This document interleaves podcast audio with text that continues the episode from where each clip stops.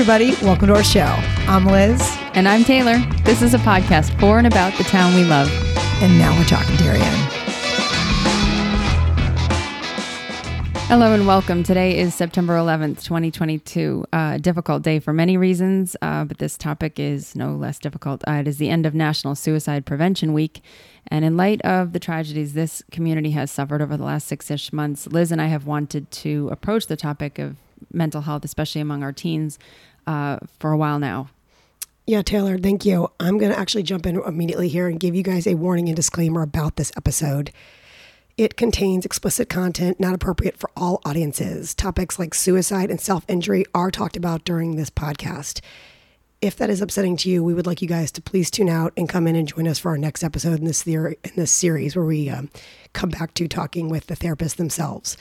Also, if you're a parent listening to this episode, or if you're a child, or if you have a child listening to this episode and you're under distress or have concerns about the content, please call two one one or nine eight eight right now. It's a twenty-four hour hotline. And lastly, it's appropriate probably to say, like my own personal note, that this is not a therapy session. Um, Taylor and I do not pretend to be licensed therapists whatsoever. We're just two people who care about this community and want to open up a dialogue around something that's touched our lives and many of you guys' lives. So this is our attempt at going at that. Yeah, we're so lucky to have three students who wanted to tell their stories, uh, to share that with the community, to help other kids, other parents who are desperate to understand their kids. I am so grateful to them um, and to everyone who's participating in this multi-part episode. We are starting with the students tonight. Uh, we will have mental health experts joining us next time, and then some clergy members. And we're trying to come at this from many angles um, to offer help and support to the community in, you know, hopefully a help and a assistive way. Yeah.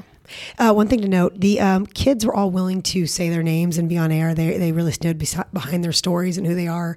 Uh, but for their own sake, for protection, Taylor and I decided to keep their names anonymous, mm-hmm. um, keep it out of it just so you could focus more on their stories and less of who they were.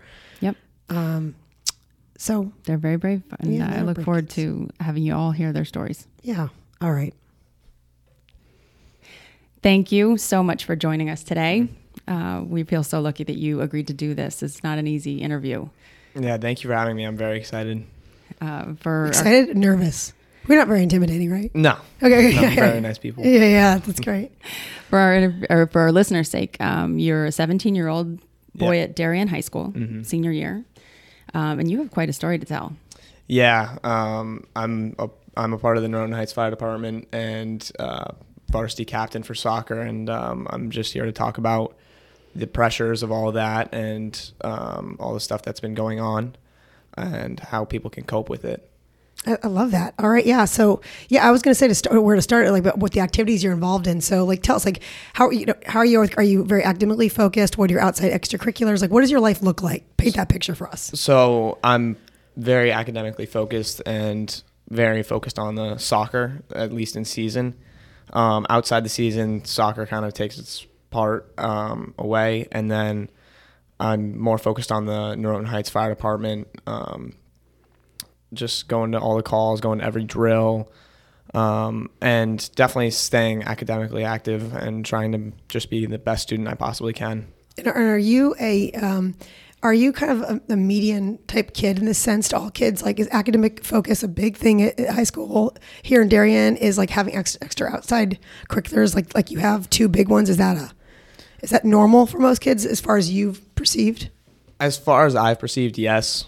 It's a lot of people do the post, the E M T service in town. Um, and then there's two other departments that I know a handful of kids um, are a part of. And then other extracurricular activities that kids are a part of as well as others. So I think everyone's schedule is pretty packed along with school. And I think it's pretty normal. Yeah. First, I, mean, I want to thank you for doing that for us. I mean, the volunteer fire thing mm-hmm. is, is a big deal. I mean, yeah. Thank you for responding to, you know, tragedies that have been occurring in our community, unfortunately, with too much regularity. Mm-hmm. Um, so thank you for that. But do you feel the need to do that to get into college? Like, what is it like to try to apply to college from Darien High School? So there's this stigma that everyone needs to be perfect, that you need to go to college, that you need to get a good job, have a successful life. And I didn't necessarily join the fire department for college purposes. I joined for the interest um, in doing that and becoming a firefighter. And I think that what I do is important for the fire department, and I'm just very interested in doing that instead of focusing on the college part of how that would help me. So where's that pressure? You said that there's a stigma, and is that maybe that's the word you mm-hmm. used, a stigma that um, that you all feel. Where's that coming from? Parents, mostly. Parents. Your parents, your friends' parents? Not necessarily my parents. I feel like they have a good understanding now that I'm not perfect, that I'm not going to get one hundred on every test, on every quiz, on every assignment. So, but I, I've heard that from friends that um, have parents that expect them to get uh, an A, expect them to get into an Ivy League college, um, be successful, make millions of dollars doing what they don't want to do. And I believe that wears kids down a lot and causes a lot of internal pressure. And you hear kids say that, that they believe that's what their parents want. Yeah. Yeah. It's unfortunate. I mean, my, my parents personally, um, they kind of had that intention of trying to get me into a good college, get me good grades every single day, and it put a lot of pressure on me. And when I told them about it, very understanding, they took a different route of me trying to get the best grades I can because I want to get good grades. I don't want to get gr- good grades for them, but mainly just for me and my pride in trying to go into college and do what I want to do. So what was that pivot? How did that turn? So it took some time. Um, I would, didn't show many signs of being unhappy um, because of those pressures that they were putting on me. Um, I would usually go into my room for the entire afternoon, say I was doing my work and whatnot, and just end up sitting there in my own thoughts, kind of. Um, and then I finally opened up to my parents, and they sent me to a therapist, and Um, wait, I do- wait, can I, can I back you up there mm-hmm. and give you more context before you guys going? So you would come home from school mm-hmm. at three? Two, yeah, two thirty-three. Okay, and these are the days you didn't have to go to the firehouse. Or- so yeah, I wasn't in the firehouse at the time. Okay, because um, you had to be sixteen. This was freshman into sophomore yearish. Okay, okay. So you're coming home and you're sitting in your room by yourself, and your parents think you're doing what? Homework, studying. Um, after being told to go study, after being told to do nothing all afternoon and just focus on schoolwork rather than do what I want to do. Which would have been what? Hanging out with my friends, playing soccer. Soccer's usually kind of been my uh, home away from home, kind of trying to um, like get away from everything and release every single pressure that's inside of me and just make me happy. Okay. Okay. So so you're sitting in your room, you're in your own thoughts, and mm-hmm. where where do those take you as a freshman boy here? Into a depressive state. Um, I, I was caught in a few times where uh, it got pretty bad. Um, and then I ended up um, going to see this therapist that I was telling you about. Um, he helped to an extent. He doesn't actually really know me. He never really got the chance to know me. So I didn't like that route of uh, going to, to therapy, going to talk to a random stranger. Um, so I ended up talking to my parents, friends, um, people that were in the same situation as me. Your parents and friends, or your parents' friends? My parents and my friends. Okay. And yeah. So when you approached it with them, how did that go? Uh, I sat them down, um, in the kitchen and just had a sit down conversation, um, telling them how I felt after school every day, what goes on in my room, what I was doing to myself. I, um, were you hurting yourself? Yeah, there has been times where I was. Um, I would cut my wrist, um, and it got even worse to an extent where uh, that was kind of the pivot point of me realizing, like, wow, I need help. I need to talk to people, like, now. Wow. So you realized you needed it and you reached out. Mm-hmm. Thank God. Yeah. That's pretty courageous. Oh, hugely. I mean, I mean like, yeah. I'm, I'm, I'm taking a second, sorry, to absorb that. So, I mean, that's that's the key difference. Like, we're so grateful that you were able to see that and reach out mm-hmm. and get the support you needed.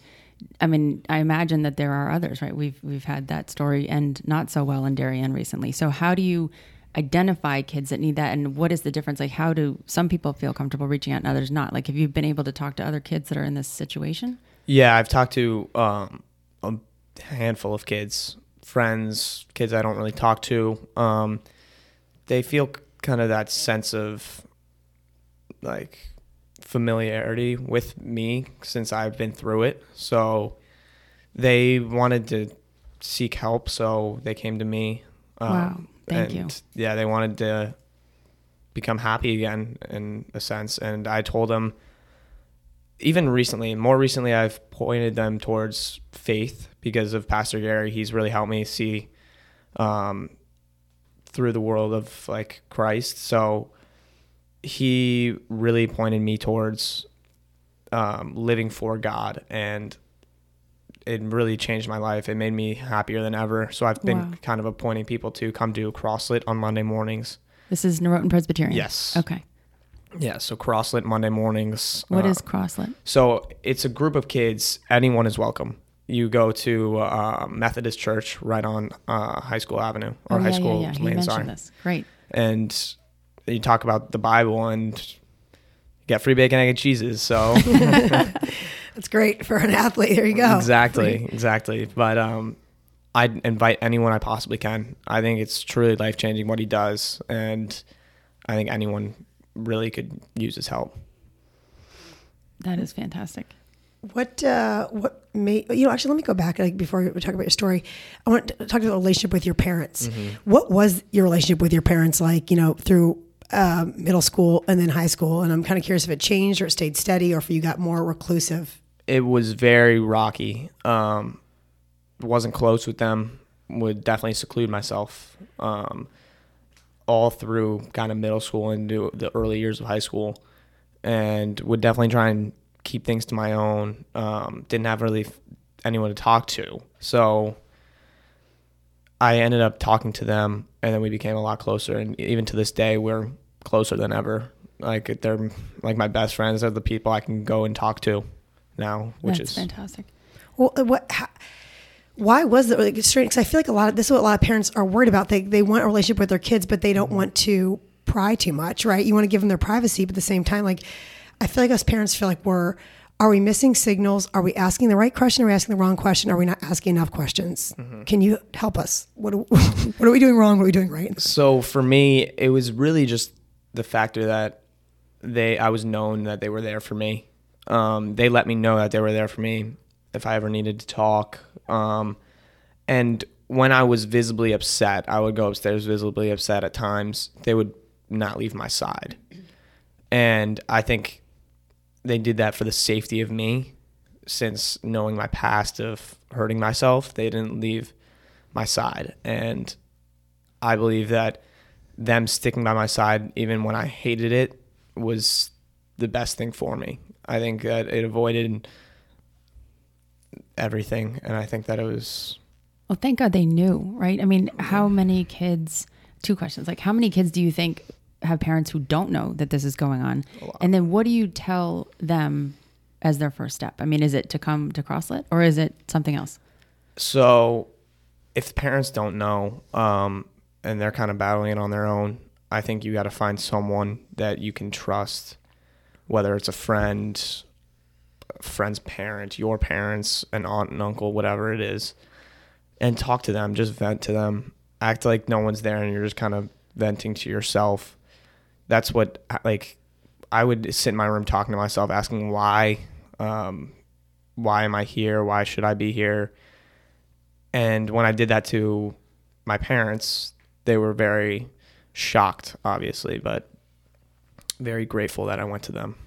Did, Absolutely. Did they feel like they had been missing stuff like the whole time? And yeah, so it didn't just take a toll on me. It took a toll on my entire family. I would um, come down screaming. I would be like, since my parents were sticking by my side and I wanted to be left alone, I'd kind of run away from them and like run downstairs. And there was times where like I would go to like my drug cabinet and try and grab as many as I possibly could. So that was um, a huge wake-up call. I did it right in front of my sister, which was horrible.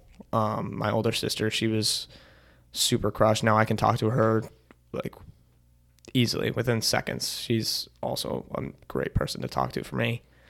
And once you start venting to one person, you start to see the care that other others give, that other people will listen. And I think me opening up to my mom and my dad really opened up a whole new realm of people who cared, like my sister, my brother, all my like distant relatives, like texted me as soon as possible and just let, let me know that they were there for me, which was awesome. Yeah. So what do you think it is that prevents kids from opening up that first time? What did they, what are they thinking, and what can you tell them? They don't really want to let their parents know because of, or someone know, because they're scared to let them down. Um, to let them down. Yeah. To let them down. That's what it is, what it was for me. And then they're almost at peace with their decision, whether it's to take that extreme step or to s- stay upset. I mean, for me, I was upset, and I was like, it became a routine for me to just go upstairs and not speak to anyone. You can ask my friends, like I was extremely distant um, from them for a long, long time, mainly just because I wouldn't go out. I would sit inside. And there were times where my parents had to come into my room midday while I was at school and take stuff out of my room, like sharp objects, anything that could possibly tie to me hurting myself or possibly taking that extra, that extreme measure and that next step. So, so now you were at that point after you'd admitted to your parents that this was happening. Yeah, and I still, it takes time. It's not an instant. Oh yeah, yeah, yeah. It's definitely not an instant. Just like, oh, okay, I'm good now. My oh, parents know. So.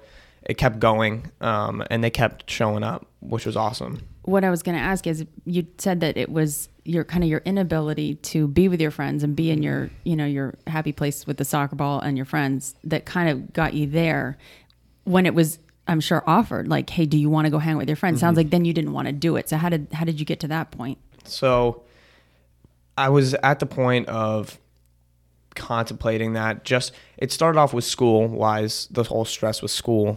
Um, the grades. This was the first year of COVID, obviously. So oh, sure. It was a ton. I mean, I, I was already locked in my house. Right. I was already locked in my room. I spent twelve hours a day in my room, didn't step foot outside. And not being able to see my friends, not talking to my friends, being in a dark room for the twelve hours out of a day, going downstairs to grab food and then run back up was horrible. So I think tying back would just be like... tying back to friends, not being able to talk to parents. Obviously, in that time, it was much harder. I feel like it's a little easier now since you have uh, more people you can talk to because of, obviously, not COVID restrictions. But, um, like, you can go reach out to friends. You can go to friends' houses as soon as you want now. That's what I think this big struggle is for me, is just that I felt really alone.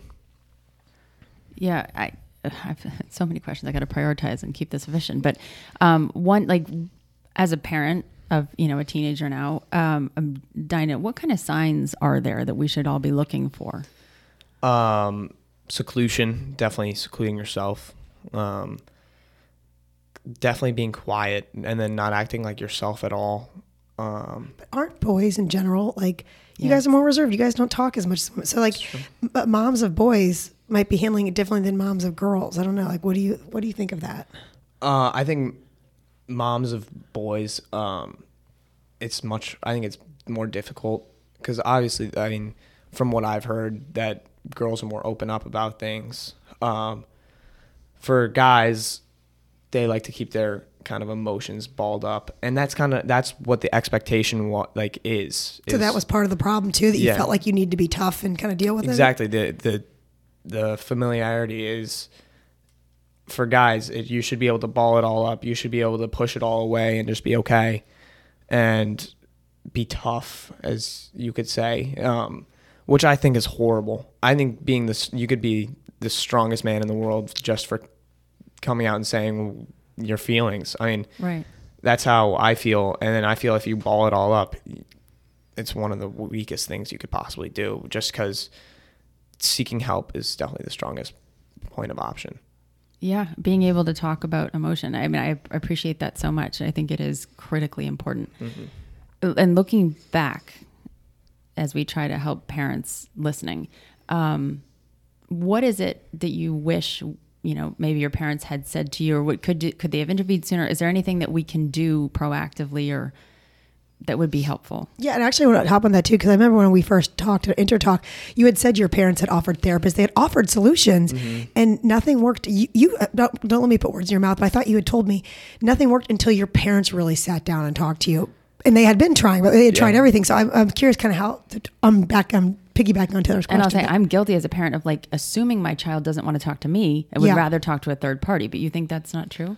I, I strongly don't think so. I mean, it's different for everyone. Obviously, I for me, what it didn't work. The therapists did not work. I thought talking to a stranger was the weirdest thing. Um, going to talk to some random guy, telling him my story that he hears all the time, isn't. But didn't it open up that, that get get that that process working of where you're starting to at least talk? Yeah, so it definitely started the process. It showed that my parents started to care a little bit. Okay, which was helpful, but.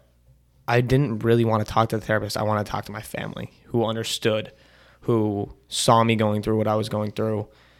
And it also showed me that it kind of put a thought in my head that they don't really care. They don't want to hear my story. They want to oh, push it off. On they want to else. push it off to someone else. Okay. So that was definitely a heartbreaker for me. I was like, Gosh. oh, wow, this, this sucks because people and think that. So at seventeen years old, I have a problem doing this as an adult at forty-one years old, saying like putting putting aside my pride mm-hmm. and like my insecurities and coming out to someone and saying like, hey, like I feel like what you just said hurt me or made me feel like you don't, you don't like it, whatever the situation is. Like, so your parents, I feel like you guys don't want to be with me or don't, um, or are trying to push me off. Like it takes a lot of courage, like yeah. you being here. My God, we'll, we'll go into that. Like, Like how does a seventeen-year-old, how, how, it, when you're already struggling enough, how do you have the ability to, to check those emotions and say to your parents, like, I'm hurt. I'm hurt by you. Mm-hmm. I feel like this feeling.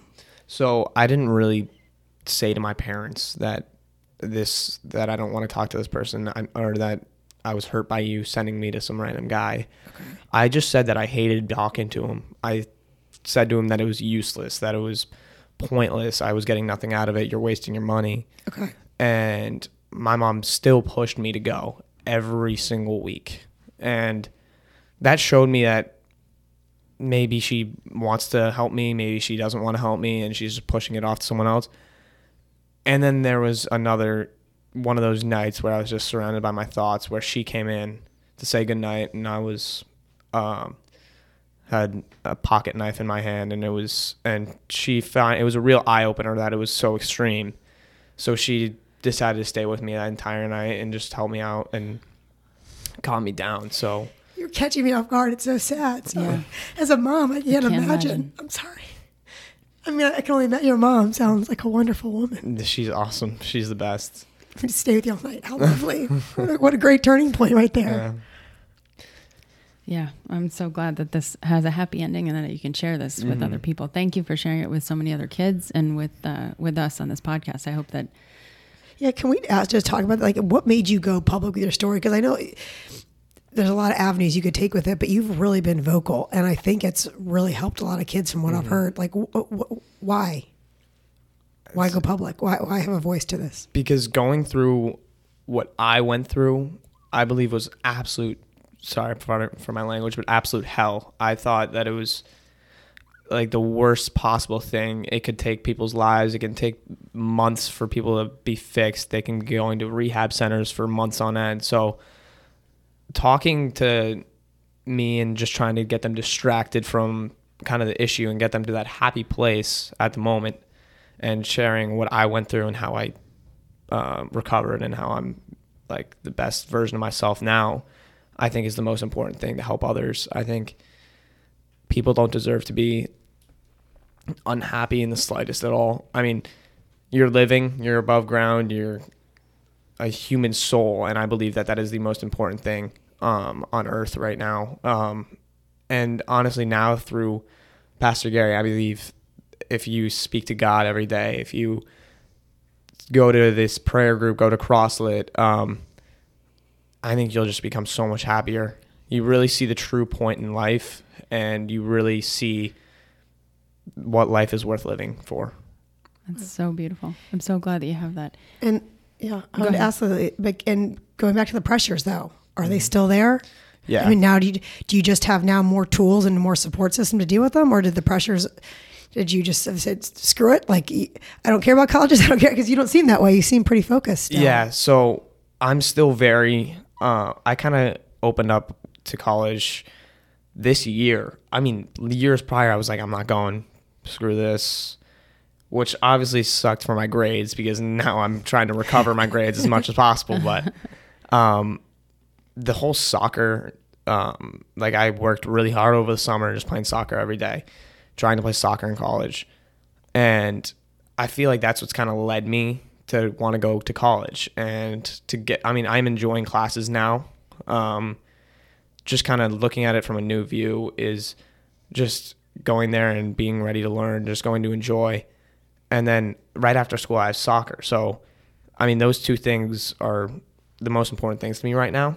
Um, but, but you said your parents didn't want you playing soccer, like that it was like you're blowing off your homework. So did you? Yeah. So I've, I've talked to them and they now know that I'm making both time for school and for soccer. And those are the only two things I'm really focused on. So as long as I get those two done, I mean, I think we're both happy. And if we're not both happy, then we'll have a sit down conversation saying, hey, we need to limit maybe soccer down a little bit, focus on school. Because they obviously still want a great future for me. Um, whether they want me to go to this college or I want to go to this college, they're going to choose what I want.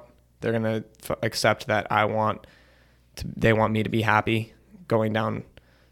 I mean, my, my mom was psyched that I said I wanted to go to Roger Williams. Um, or somewhere along that area. She wants, she just wants to visit somewhere beautiful. Yeah. She's kind of sick of the farmland at Colgate. So that's where your sister goes. Yeah. It's where my sister goes. Cool. Well, your parents are phenomenal. And, um, before we wrap it up, I just want to say, I, you know, we didn't even touch on substance abuse. It sounds like it wasn't a part of your story. How prevalent is it at Darien High School? There was times substance abuse was in my life. For you. Okay. It was alcohol. Yeah. Um, it was, since it was such an easy way to cope and such an easy way of access, that was a real, that was a realization that I just needed to really, really get help, because not only was it affecting my life, but my parents were getting so angry with me just because they're like, oh, this is horrible. They don't even, they didn't see the whole backside, the backstory of it, of why I was using alcohol or whatnot. So, So at what point did that happen? Like, was that early? It was probably right around the same time as me trying to hurt myself at the same... At like freshman, sophomore year? Freshman, sophomore year, yeah. Um, I've cut it out of my life. I mean, obviously there's still parties. I mean, we're in Darien. It's happening everywhere. Um, so I'm still going to these hangouts, these parties, these groups. Um, but I'm not taking, I'm not taking part in it as much. Okay. Um Definitely just trying to be social, be happy in the moment. Do you see a lot of other teenagers using alcohol or other substances to numb pain of any kind? So it's more hidden than you think. It's not going to be as much in the open unless people are posting pictures with it constantly. I understand that there's these parties that go on, and that's a normal occurrence. I don't think people use it to numb the pain. I think they do it to have fun. Um, So it's more behind the scenes, people in their rooms. At least for me, it was in my room where I was just sitting alone. And like even, like it's usually late at night. I mean, are there a lot of kids doing it, you think? And is it alcohol typically, or is it other other things? I think it's a mix. And I think there's a handful. Well, I, you made a good distinction, though, that like there's kids that are doing it for fun, doing what kids do. Right. Mm-hmm. I mean, there, kids are always going to tr- test things and push the limits. But when you're taking it into your room late at night, solo, and I've heard this story from some other um, teenage men. Like, like that's like a sign when it's getting to the abuse, and you're yeah. using it to mask what's going on. Exactly. So, yeah. Is that what you're thinking? Did I interrupt you, Taylor? Sorry. No, no, it's fine. It's fine. I'm just curious. You know what? Um, you know what he's hearing and seeing from others. And yeah, you're right. I mean, there is a, di- a distinction between them wanting to be social and have fun, and then you know using a substance to yeah to try to feel better mm-hmm. or avoid something. It's it's hard to spot. I don't believe I've spotted it in many kids. The kids that have seeked help in me are usually just visibly upset, um, not very social like they usually are. Um, so, and it's not always them calling to me. I'm, they're visibly upset. I'm reaching out to them. And then they kind of just open up, and then I kind of explain the process of how I got help, of what I went through with alcohol and um, and cutting myself and whatnot. So that kind of gives them a sense of like relief that they found someone that they can talk to that has been through the same thing. And I believe that that helps kids calm down and helps people kind of realize that it's you're not alone, that it's okay to not be okay. Absolutely. I mean, you, you're an inspiration. I'm so grateful that you came and joined us. I'm so grateful to Pastor Gary for helping you, and to your parents, who I adore, um, for being awesome with the, the whole situation and handling it so beautifully. Like, you guys are, you are a, a shining light for the community, and I hope lots of people listen to this and learn something and reach out and get the help they need if they if they need it. Yeah. Thank you for coming on. Thank you for having me. It was it was awesome. I loved it. Great. Well, we'll talk to you again soon. Awesome. Good luck with the college apps. Thank you. All right.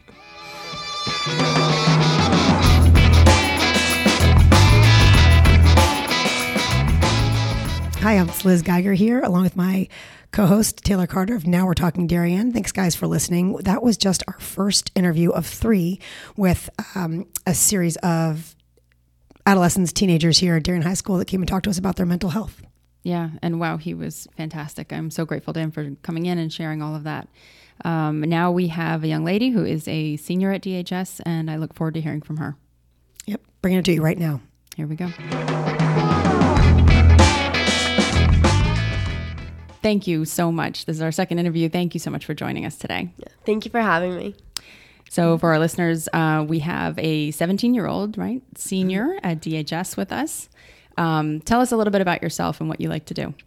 So I'm captain of two um, teams at the high school. I love to play sports and um, spend time with my family, especially my sister. Yeah. Oh my God, two sports, two sports. Captain. That is very impressive. Um, yeah, that is. That probably comes with a lot of, obviously a lot of hard work um, and leadership skills, but pressure, right? Yeah, definitely. It's definitely been kind of tricky this year to balance that along with all my schoolwork so far, but trying to get the hang of that now. Yeah.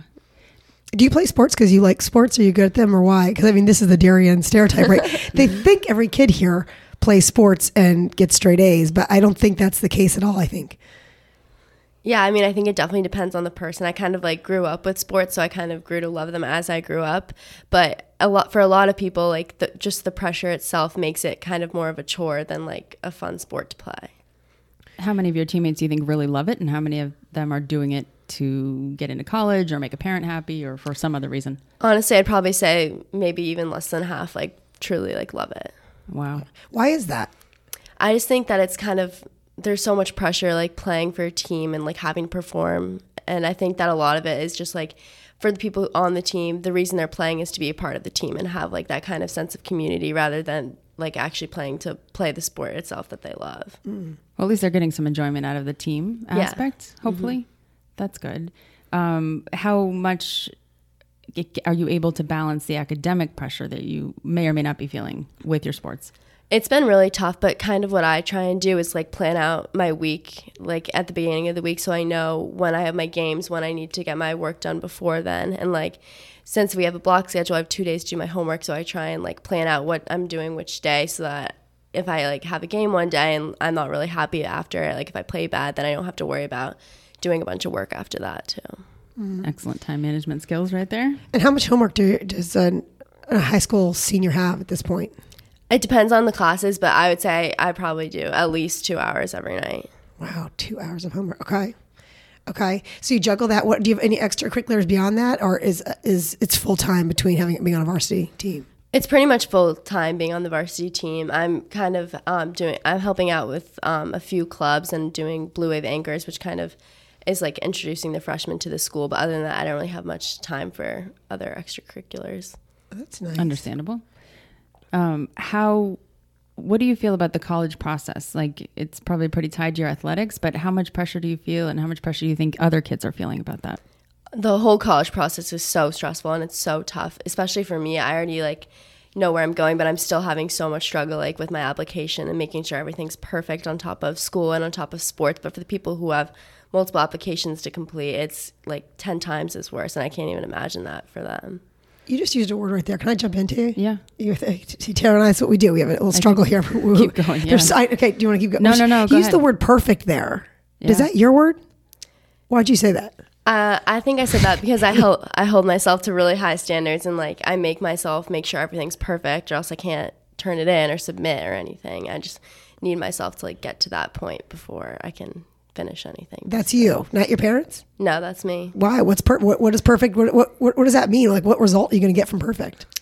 And honestly, just like to be satisfied and happy with myself, and I think that it comes from me, but also I want to like make my parents happy, and I know that they're happy with me no matter what, but like I still feel as though like sometimes I just I just need to like get that extra leg up to be perfect. And do you think that they do they really expect you to be perfect, or do you think that you hold yourself to a higher standard? I don't think they expect me to be perfect at all. I think I hold myself to a much higher standard than I need to, and I'm kind of trying to work on that, but it's just like kind of tough to go anywhere less than that because that's kind of like the expectation here. So you think it's an external thing, a pressure you feel from outside, or is it, I mean, I, I totally relate to this, and it's interesting. I wonder when you define perfect too, like if you know that you worked as hard as you could and you, you trained really hard, you played a great game, you came home, you did all your work for weeks, and you know what, you got to hit send on that application or it's, you know, not accepted after midnight tonight. Are you able to hit send if it's not exactly the way you want it to be? Yeah, I'm able to hit send, but honestly, I'm going to be like disappointed with myself afterwards, like knowing that I, Like, I mean, I guess I couldn't have done better if it was in that circumstance, but I always try to do the best. And if I can't get there, it's kind of disappointing for myself. So you're not able to say like, you know what, I did my best. It's going to have to be good enough. Let's move on. How long do you kind of stew over that? A lot, honestly. I like during high school, like almost every school night, I'm up at least till twelve doing work. Like I just really have to, I really focus on making sure that everything's perfect so I can like satisfy myself. And if I do put every single thing I can and like do it as to the best of my abilities and it doesn't go the way I like it, I kind of just have to accept that, which is still disappointing, but I can't really beat myself up, up over that, which I'm okay, trying to work good. on too. Good. Yeah. Cause it's not always right. It can't always, always end up exactly the way you wanted it to. I yeah, hope you can exactly. accept that. Can I ask, what, what, how would you rate your relationship with your parents? And from now and then how it's been over the last four years in high school? Mm-hmm. I think we have a really good relationship. Our whole family is like very close and they're always proud of us. They're so encouraging. Honestly, I feel like I would be like a wreck if I didn't have them, but they're so supportive and they're the best. Do you have family dinners every night? Yes. Um, anytime we're all home, then yes, we do. But of course, like with sports and stuff, it kind of, we're all on different times, but for the most part, we usually do.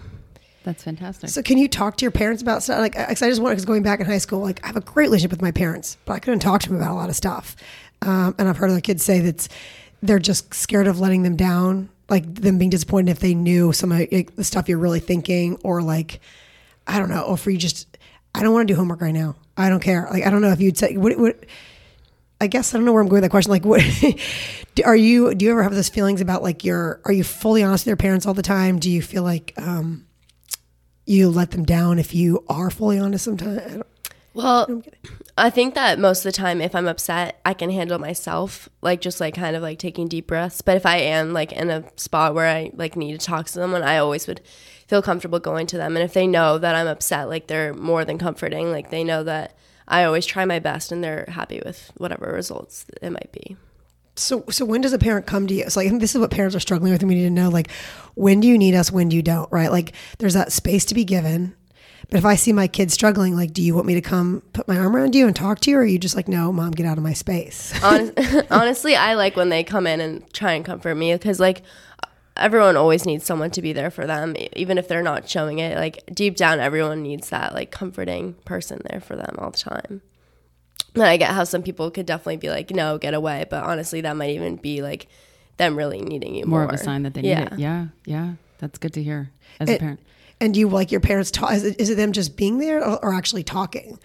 Like, I know it's different for every kid. So let me, yeah. but like, but we're just using you. Like, if your parent came here, if they start asking you questions or telling you about their own day, like, what's a good way of approaching you if you like aren't in shutdown mode? You don't want to talk, but like, someone can tell that you want someone there. Like, yeah. honestly, just a hug. Like, that goes such a long way all the time. Like, just, like, being in your parents' arms is so comforting and so, like, relieving from stress, I would say, for myself at least. Do you feel like your friends are as lucky as you are with their family support? I think the majority of them are, but I don't know that far into their lives. But I think that some of them definitely have struggles with it, being, like, close with their parents in that way. I feel, Taylor, I feel hopeful, by the way, like, that, like, a hug can do a lot. It makes me feel like, yeah. and, and through all, like, the stuff we go through as a town, like, it's nice to hear you just gave us one tool. If yeah. we know nothing else, if I can walk away and be like, okay, a hug, a hug, remember that. Mm-hmm. I, I got a lot of hugs. yeah, and they're so free. Come here, girl. So yeah, true. They so, definitely go a long way. Do you feel like you, your friends, you, I mean, your group, and I, I don't mean to not focus on you, but, like, as a whole, are in a pretty good place, or do you think it's it's difficult? Even, like, within my own friends, we're all very competitive with each other, like, just because this town just kind of breeds, like, a competitive environment, and we can't really even help it. It's just kind of tough, like, kind of trying to balance, like, our social lives, but also with school, and now with college applications, and kind of the competition among, like, that kind of sort of thing with the applications. Everyone in this town kind of tends to, like, head towards some of the same schools, so that also makes it tough and just kind of, like, almost awkward in a sense to talk about. Yeah. Does it, like, pit you against each other? Almost, yeah. Is there anything you guys talk about or do together to try to combat that? Not really. It's kind of just, like, not as talked about as much. And obviously we're always happy for each other's successes, but, like, we just kind of, like, let it kind of lie. Interesting. I was going to shift gears. Did you have something else to say, Liz? No, I was kind of, I kind of was like, thought like, that made me think about some of the social media pressures and, and like the bullying going in school, but shift gears away, go. Well, that that is interesting. I, I'm wondering, you know, social media related to being female. We Our last interview was with male, a male student. Um, how much does appearance fit into, like, your sense of self-worth and others today in Darien? So much, so much. Like, Instagram, for example, has become a huge part of all of our lives. Like, we have this thing where, like, you wear one outfit and you post a picture in it, you can't wear it again, which is such an unbelievable circumstance. But really? you spent, yeah, you spend so much money on these clothes, and then oh if you wear it again, you're, like, looked down upon, which is, like, unbelievable. But holy cow! And then, like, when you're looking at other people who you might be going to school with, you judge them based on your their like Instagram and social media. As bad as it sounds, it's just kind of like the stereotype, which is horrible. But it's just. I don't know. Do you feel comfortable bucking the trend and be like, you know, I'm going to post every day for the next sixteen days wearing the same t-shirt? Like, you know, because this is ridiculous? Yeah. I mean, I don't know. I'd be too nervous too, honestly. Really? Oh my goodness. Really? I mean, there's there's no lack of confidence here and bravery on your part. So the fact that you would almost, that you're saying you would feel nervous too, that goes to show me what, yeah. that gives me a good sampling of what most other women are going to be feeling. Holy cow. Okay. I, I know. I got to absorb what you just said right there, because that, like, alone makes me feel for you guys. Totally. And I just really freaking hate social media and what you guys mm-hmm. are doing. Mm-hmm. Do you guys communicate? How do you communicate? I heard that, that um, this generation talks through TikTok. Like, instead of, like, you don't, do you ever call your friends? Mm, we FaceTime sometimes, but I would say the majority of our communication is honestly through Snapchat, which is Snapchat. That's yeah, what I was thinking. Which is an app that basically deletes your text after twenty-four hours. So, like, maybe you text someone and then twenty-four hours later it's gone. So you can't, like, it never will get traced back. Have you ever been a part of, you know, kind of like a bullying scenario in any social media platform where it's, or it's been a hurtful experience? Not myself personally, but there's definitely been some posts on social media where the comments get way out of hand. And people like like other people's comments to kind of, like, gang up on other people sometimes, which is definitely scary, honestly.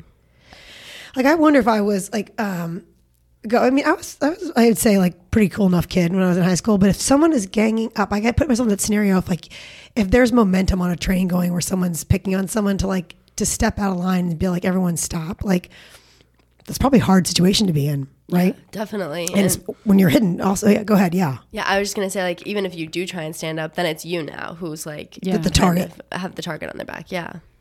Is that just a, is that a product of where we are here, or do you find, um, I don't know if you have friends outside of Darien, um, your same age, that you've come, that you've come across through camp or, like, athletic stuff. Is that a Darien problem, or is that everywhere? Honestly, I think it is more of a Darien problem. I think that other towns similar to us have the same problem, but mostly in Darien, like, a lot of people I'm friends with from different states don't really have that same kind of like environment that they have to perform a certain way. So does it make you nervous to engage? I mean, how do you avoid it? I mean, I guess they're not picking on you, so you're in a good spot, but are you worried that for that now, could happen? Until the tides turn. Yeah, I mean.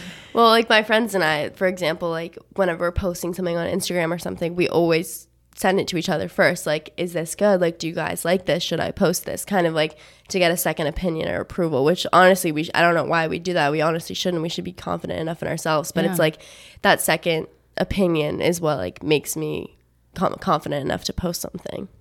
And, you know, to your point, dog's having a hard time upstairs. There's a dog bark. Um, yeah. No, like that. But Liz, to your point earlier, like if you and your friends, given what I assume is, you know, your social status, being who you are, like as a captain of two teams and, you know, a fantastic kid, like how, what am I trying to say? Like if you aren't feeling comfortable about that, like, yeah, how does anybody else manage through this? Like, it, could you guys not set the tone and say, like, this is ridiculous?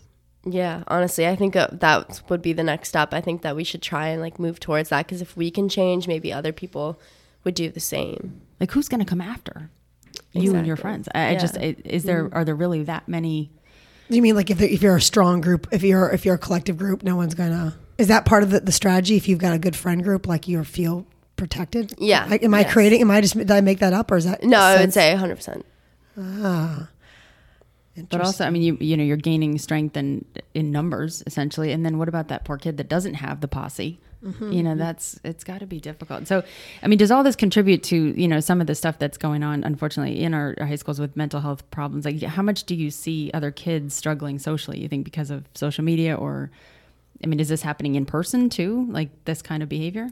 I think it's mostly on social media. Like people can hide behind a screen when they're online, but in person it's totally different. People don't do that as much, and definitely there's like chirping and stuff like that, but I feel What's like chirping like just like calling people names and stuff. Okay, so actual like, like comments. Yeah, okay. But honestly, social media I feel like is more hurtful, just because they can right. say whatever they want and you have no way of standing up for yourself, really. So fewer kids getting shoved into lockers these days and more just yeah. on social media. Yeah. I, I like the locker and the pudding on the head better. Yeah, right? I mean, it was it was at least honest and upfront. Yeah, like, exactly. Right, right. It's much more difficult now. For parents, if if your parents um, were to tell you, like, you're done, like, do they put rules on you for your social media? And if they did, how would you react to it? They don't, but I feel like if they did, I would be upset. I would feel like I was being left out. Like I would get fear, like FOMO, like fear of missing out, if I didn't have it, because I wouldn't be able to see what's going on and stuff like that.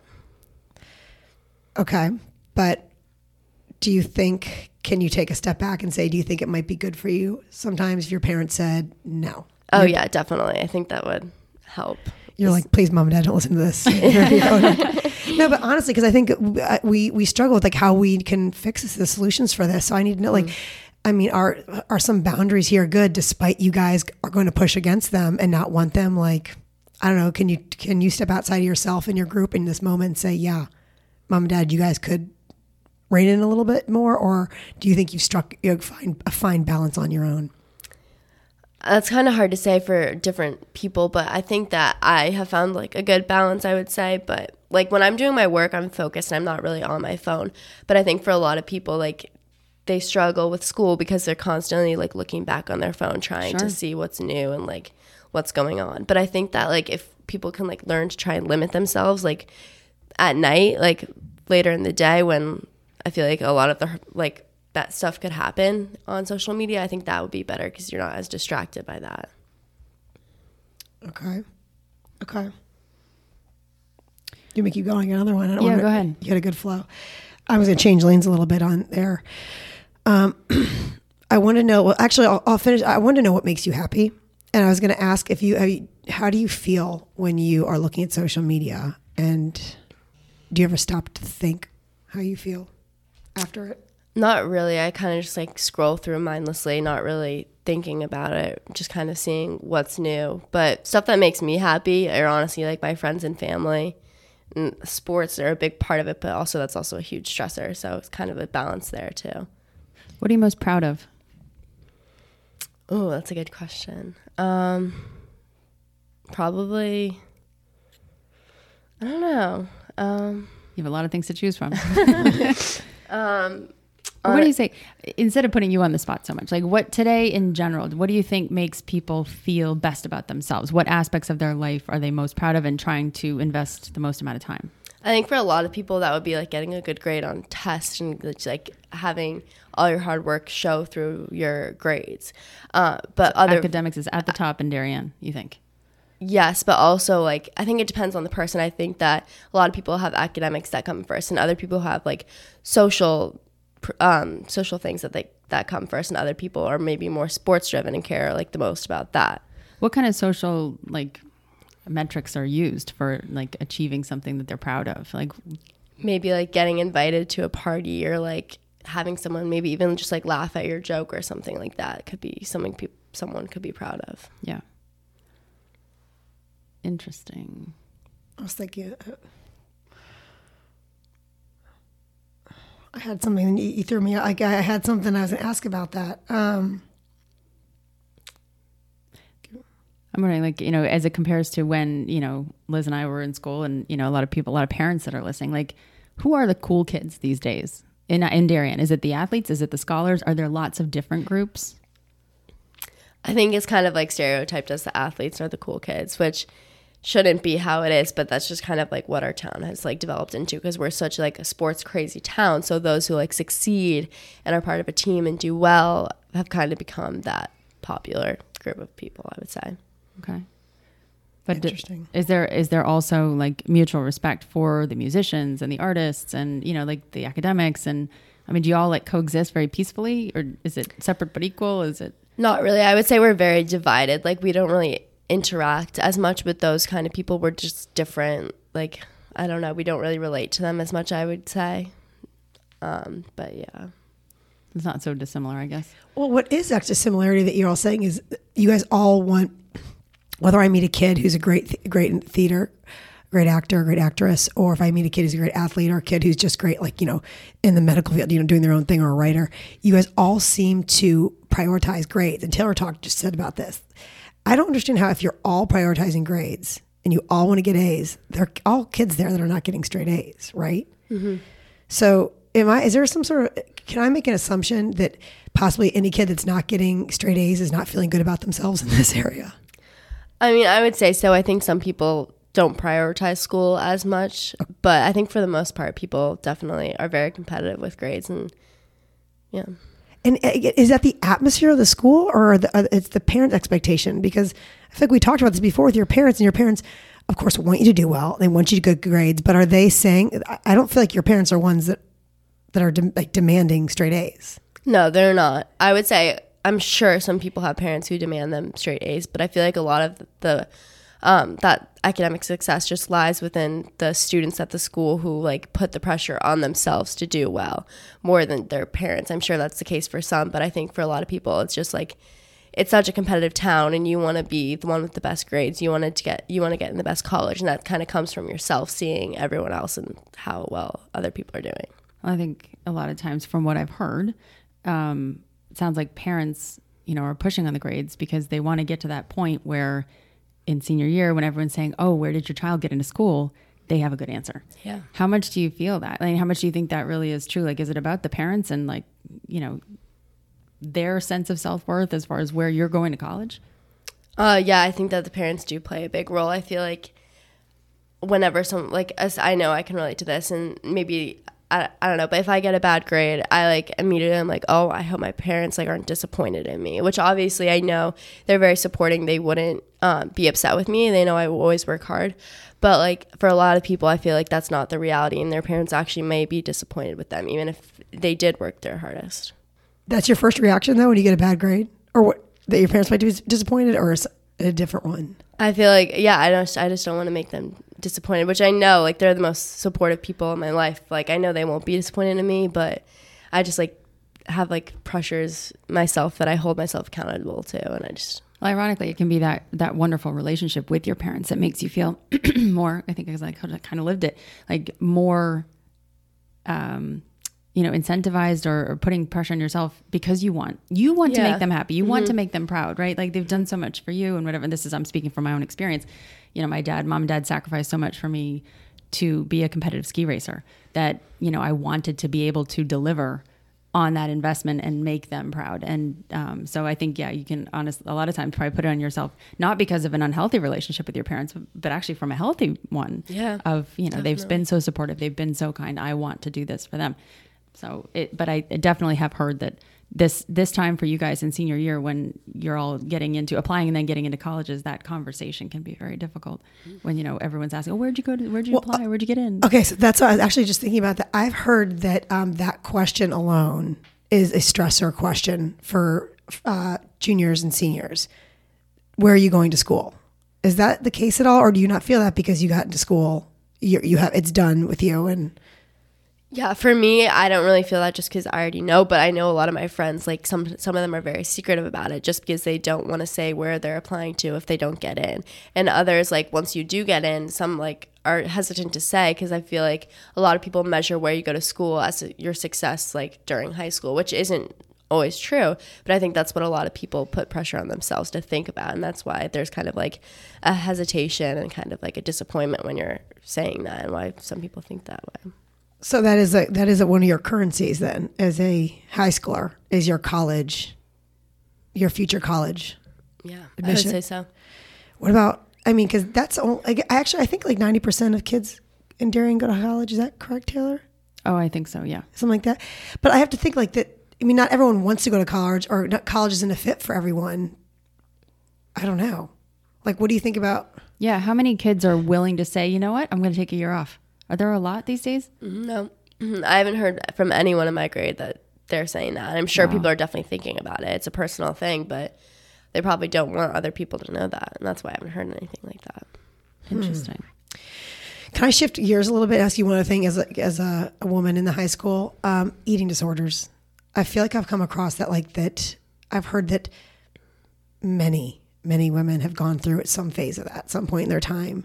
Um I don't know if you're comfortable saying if you've ever had one or if you've had friends that have one, but like, do you think that's as prevalent as what I'm hearing, which is the majority of people have had it? Yes, definitely.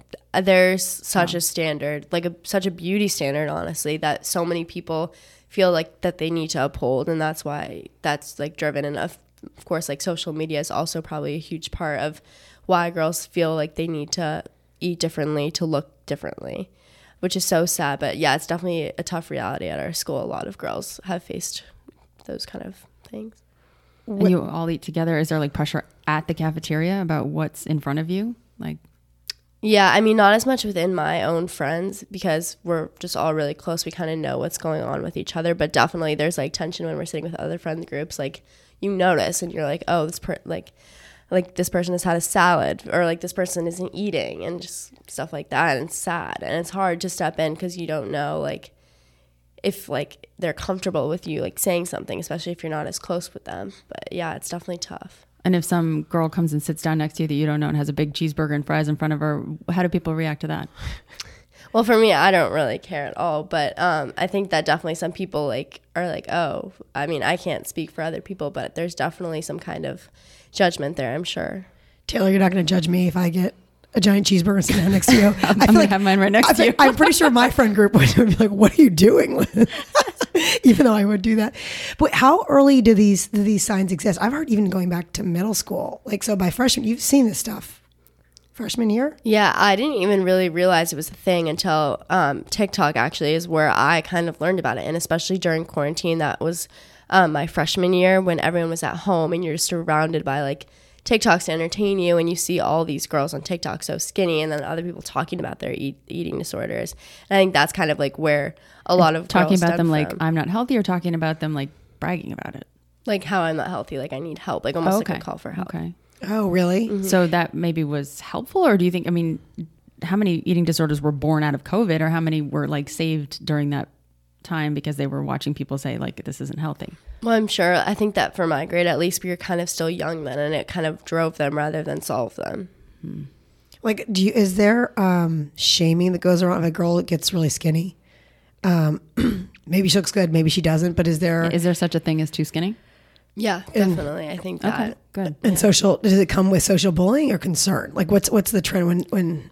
I feel like that's more of a concern because it's a serious problem. People want to help people who, when you see that kind of thing. Good. So what do parents look for? How do they know, like, their kid? Like, you know, if you see someone every day and you think you you see your kid, you think you see your kid eating this food or eating this, like, I mean, but you're not with your kid for another eight hour of, the, of those days. Like, how does it? Do you do you know what a parent looks for or the questions to ask? I don't, honestly. I think that a lot of it is like kind of on the friends to reach out if they need to, because they see the their kids probably more than they do, especially during the school days. Like, we eat lunch with them and stuff like that. But then at home, I not everyone not I know not every family has like family dinners, but a lot of that, I think that parents can kind of see if their kids are eating then too. What about parents reaching out to the friend? Like, would you be annoyed? Um, I know we I can't no, I don't keep you too long on this, but like, my last question for you, would you be annoyed if your parents asked your friends how your eating was going? Like, what about, I guess, in general, your parents talking to your friends and getting an assessment on you? I mean, I might be like a little bit embarrassed for about that, but I honestly would. Oh, just a little bit or a lot? Come on, be honest with me. Probably a lot. Okay, okay. But Good. I think in the long run, I would appreciate it if I was going down that path. I think I would need, like, because then that would give them the confirmation that they need to help me. And I think that that would actually be more helpful, although it might be a little bit embarrassing. I think that, like, it would benefit me better. Interesting. I just want to shift gears one more time before we wrap it up. What role does faith or religion play in your life, if any? Um, not much. My family and I go to church Sundays, but not that often. So what tools do you have? Like, you know, we're... we're bringing on, um, as part of this series, um, some of our clergy leaders, pardon me, it's a hard one to say, clergy leaders to speak about um, the role faith plays, you know, in, in depression or stress or whatever that might be, and just, you know, mental well uh, awareness altogether, mental health. Um, but what tools do you have to kind of take away the pressure, make you happy, give you give you the relief you need? Um, well, for me, how I kind of manage it is like I make to-do lists, and I kind of talked about this early, but earlier, but just like kind of plan out my week. And then if I do get stressed, I go to my parents, and like other stuff that like kind of makes me more relieved is like just like my dogs, like just spending time with them makes me happy, makes me realize like, okay, I'm fine. This is just a small part. And as silly as it sounds, it actually does help me out a lot. And even just like, especially spending time with my sister, like sometimes I'll just walk next door into her room when I'm feeling overwhelmed, and she'll kind of like make me laugh and kind of calm me down. She's younger? Yeah, she's um, a sophomore. Okay, that's great that you have that relationship with her. You know, not all sisters are that close. That's awesome. That is. And it sounds like you've got really good perspective and balance, and, you know, kudos to your parents, your family for providing that. I'm glad you asked about the family dinners. I got to do that more often. Yeah. I mean, it's, it's really, it's, it's, it's, it's neat speaking to you, and it's, it throws me though. My mind's blown that you are clearly, like, as I said, a strong, courageous woman. I mean, you, and you've got hu- humility in you, and you still are worried. You still, you know, you get the social pressure. You're worried about social pressures yourself, even though you're, I feel like uh, you and your group at times as seniors and athletes could be yeah, leading. Setting the tone. Yes. Thank you. Setting the yeah. tone. Um, so everyone feels it, which I guess is, is good to hear. I think it's good to hear. I and I hope with every day, yeah, you, you gain more confidence in, in taking on that role and saying, you know what, damn it, I'm I'm a leader in this community, and this is B S. You know, some of the stuff that's going on is not not okay, not healthy, not good for anybody. You know, sort of like the Jerry Maguire, who's with me? Like, like who's with me? I'm taking the fish. I feel like Jerry Maguire. That, Taylor references Jerry Maguire all the time. It's like her one movie, and like Quan. Yeah, I haven't seen movies in a while. I know, it's like that's your one movie dictionary. It's I like the it. Only one. But it's a good one. It's a good All right. one. Anyway, you get my point, right? Yeah.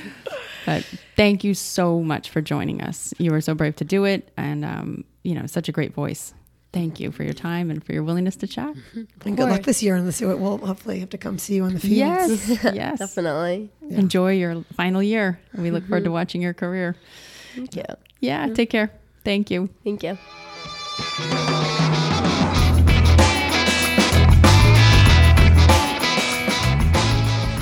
This is Now We're Talking Darien. This is Taylor Carter here with my podcast host, Liz Geiger. And uh, that was our second of three teenagers that is willing to come in and chat with us. Um, fantastic interview. And this third one um, is a little bit longer, but very worthwhile. Um, please make time to listen to the whole thing. Uh, she's fantastic. And I'm so grateful to all three of these young people for being so brave. Yeah, so courageous. And remember, this is episode one in a three or four part episode series that we're doing here on mental health in our town. Our next episode we brought to you after this one, which will cover uh, the experts in town. We're going to bring in people who have been working in town with our children and experiencing what's going on. And so enjoy this. And then um, look for that coming uh, a week or a couple weeks soon. After. Yeah. All right. Here we go.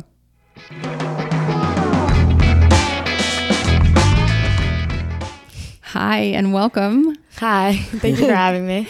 Now, tell us, you are how old?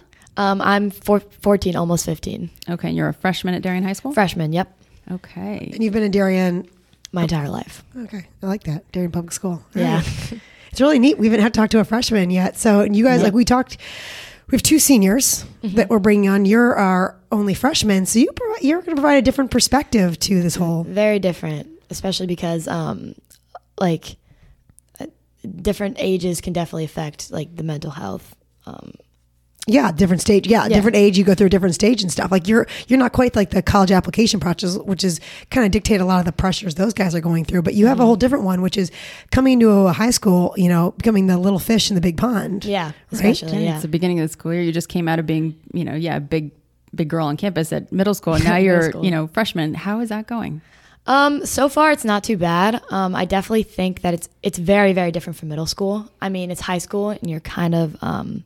just thrown into it, and uh, you're with a lot of older kids, and it's definitely a lot of new elements to um, the social aspects, and like you were saying, Liz, like the the pressures of Darien um, definitely start to to fold in um, with like the college and stuff. Yeah, I mean, I've noticed already like the classes. I mean, I'm in a lot of the harder classes, but there's definitely like, the workload is a lot more like high high level. Ex- um, They expect a lot more from you. Okay, so set this up for us. So tell us what you are, so we can paint a picture of kind of the person you are. Like, you know, where are you with academics? How, like, on a scale, like, did you, are academics important to you? How involved are you? What do you do outside of school? What extracur- extracurriculars do you do? Um, I'm, for right now, I'm doing freshman field hockey team. So that's something I do every day after school. And then um, academically, uh, I am in most of the honors classes and accelerated. So it's a lot of work. Um which a lot of teachers actually don't recommend because it's a lot. Um, and then I'm also doing the, starting the E M T first aid class wow. um, this fall. So my schedule's pretty packed. Um, Is that in anticipation of being a part of Post fifty-three? Yes, it's it's the first aid class. Okay. So you take it, and if you pass, you can get accepted into it. Um, so who, who, who has you, what was the idea of doing that class and also the grades on the accelerated? Is that coming from your parents or is that you? Um, you know, I've always known about it because I think it's a great thing we have in this town for, um, high schoolers to step up and take care of, um, the E M T, um, purposes in this town. Yeah. And when I heard that the applications were getting sent out in the spring, I was like, this could be such a great opportunity. Let me at least try it because, um, you know, you don't, you don't see this, this, opportunity like anywhere else. So I'm I'm trying it, and um, we'll see how it goes. And if I make it in, then I'll I'll stick, try and stick with it. So are you interested in medicine? Um, you know, I've never really like been super detailed with it, but I am interested now. I've I've been to one class, and it's I mean yeah. I, I enjoy it, so I'm gonna stick with it. Well, good for you for trying out, and, and thank you for volunteering. Yeah, um, yeah. Okay, and then athletics. We keep talking to athletic people. I think uh, like our, our world ties back to athletics, but that's a lot of what kids do. A lot of our connections come through that. Sorry, yeah. Sorry everybody. Yeah. But also just Darien is a lot of like, um, it's a lot about athletics. Like the social um, aspects of Darien are definitely focused on the athletic community. And I've definitely noticed that, especially at the high school. How yeah, many so, are, oh, yeah, go ahead, Darien. So, no, I mean, are you playing sports to fit in or do you really love sports? You know, I used to um, play sp- softball. And uh, I stopped softball and started playing lacrosse. And, you know, lacrosse is very, like, big in this town. And I definitely think that at first it was very, like, you're trying to fit in a certain standard and, like, fit into that community. I mean, field hockey is what I play, and it's I think it's a lot more laid back than lacrosse, a lot less intense. But um, it's definitely still you're trying to, like, fit in, and it's a lot of pressure to be the best. Like, um, did you join lacrosse because it was more of a fit in type sport? I joined because my friends did it mm-hmm. and because it was a good opportunity. Um, and I do enjoy the sport. I do like it. I just think that it definitely puts a lot of social pressure, and it's, it's hard to be the best, and even the best thinks they're not the best. Oh, sure. I mean, how did you, why did you stop softball? Did you not like it anymore? Um, you know, softball, there's, there wasn't as many opportunities in this town. I actually like my age, um, there was no team for my age group. And like this past year, I've gone back to it. And so now in the high school, I don't really know which way I'm going to go. But um, I mean, it's completely different. Like softball and lacrosse are the same season. Yeah. Um, but the coaches, like the money put into it, the the overall program is just completely opposite. It's, it's lacrosse focused. Yeah, it's it's yeah. completely lacrosse focused. Yeah. So like when you don't play the sport of lacrosse, like I have friends who don't play. I mean, they feel like a misfit. They feel like um, they're not f- like living up to the standard that everyone else is. But it's like it's completely okay if you don't play lacrosse. You right. can play what you can do whatever you want. Well, there's a whole group of people that don't play anything. Yeah. They don't play any of those. They. That's why things like Post are good because um, it's like a separate community for people. Yeah. D H S also does a good job with like theater programs and stuff. Yeah. So it's not only athletics, but like mainly usually the athletes are like, um, yeah. Paint a picture of the popular kid. Like if you could like design the, mm-hmm. the perfect teenager, what would she look like if you're talking about a female? I mean, as a girl, like I'd say blonde, um, usually skinny, like lacrosse, um, either soccer, field hockey in the fall. Um, and you know, smart in school, um, well put together family, um, big house. Like that's usually the Darien standard. Wow. And interesting. So even real estate plays into this. Yeah. Even real estate. That's I yeah, that's crazy. Especially. It's funny you said skinny too. I don't think in my entire high school career, I don't think I until like I was an adult I would use I would have used body image to describe someone. Really? I, I would have thought I definitely thought about it subconsciously, mm-hmm. but I don't think enough to where I would have said it. So it's interesting. It was one of your it's not bad or good, just you guys are just very aware. No, I think also the difference is, is that in, in my generation, we have a lot of social media, and what comes with social media is like the perfect image.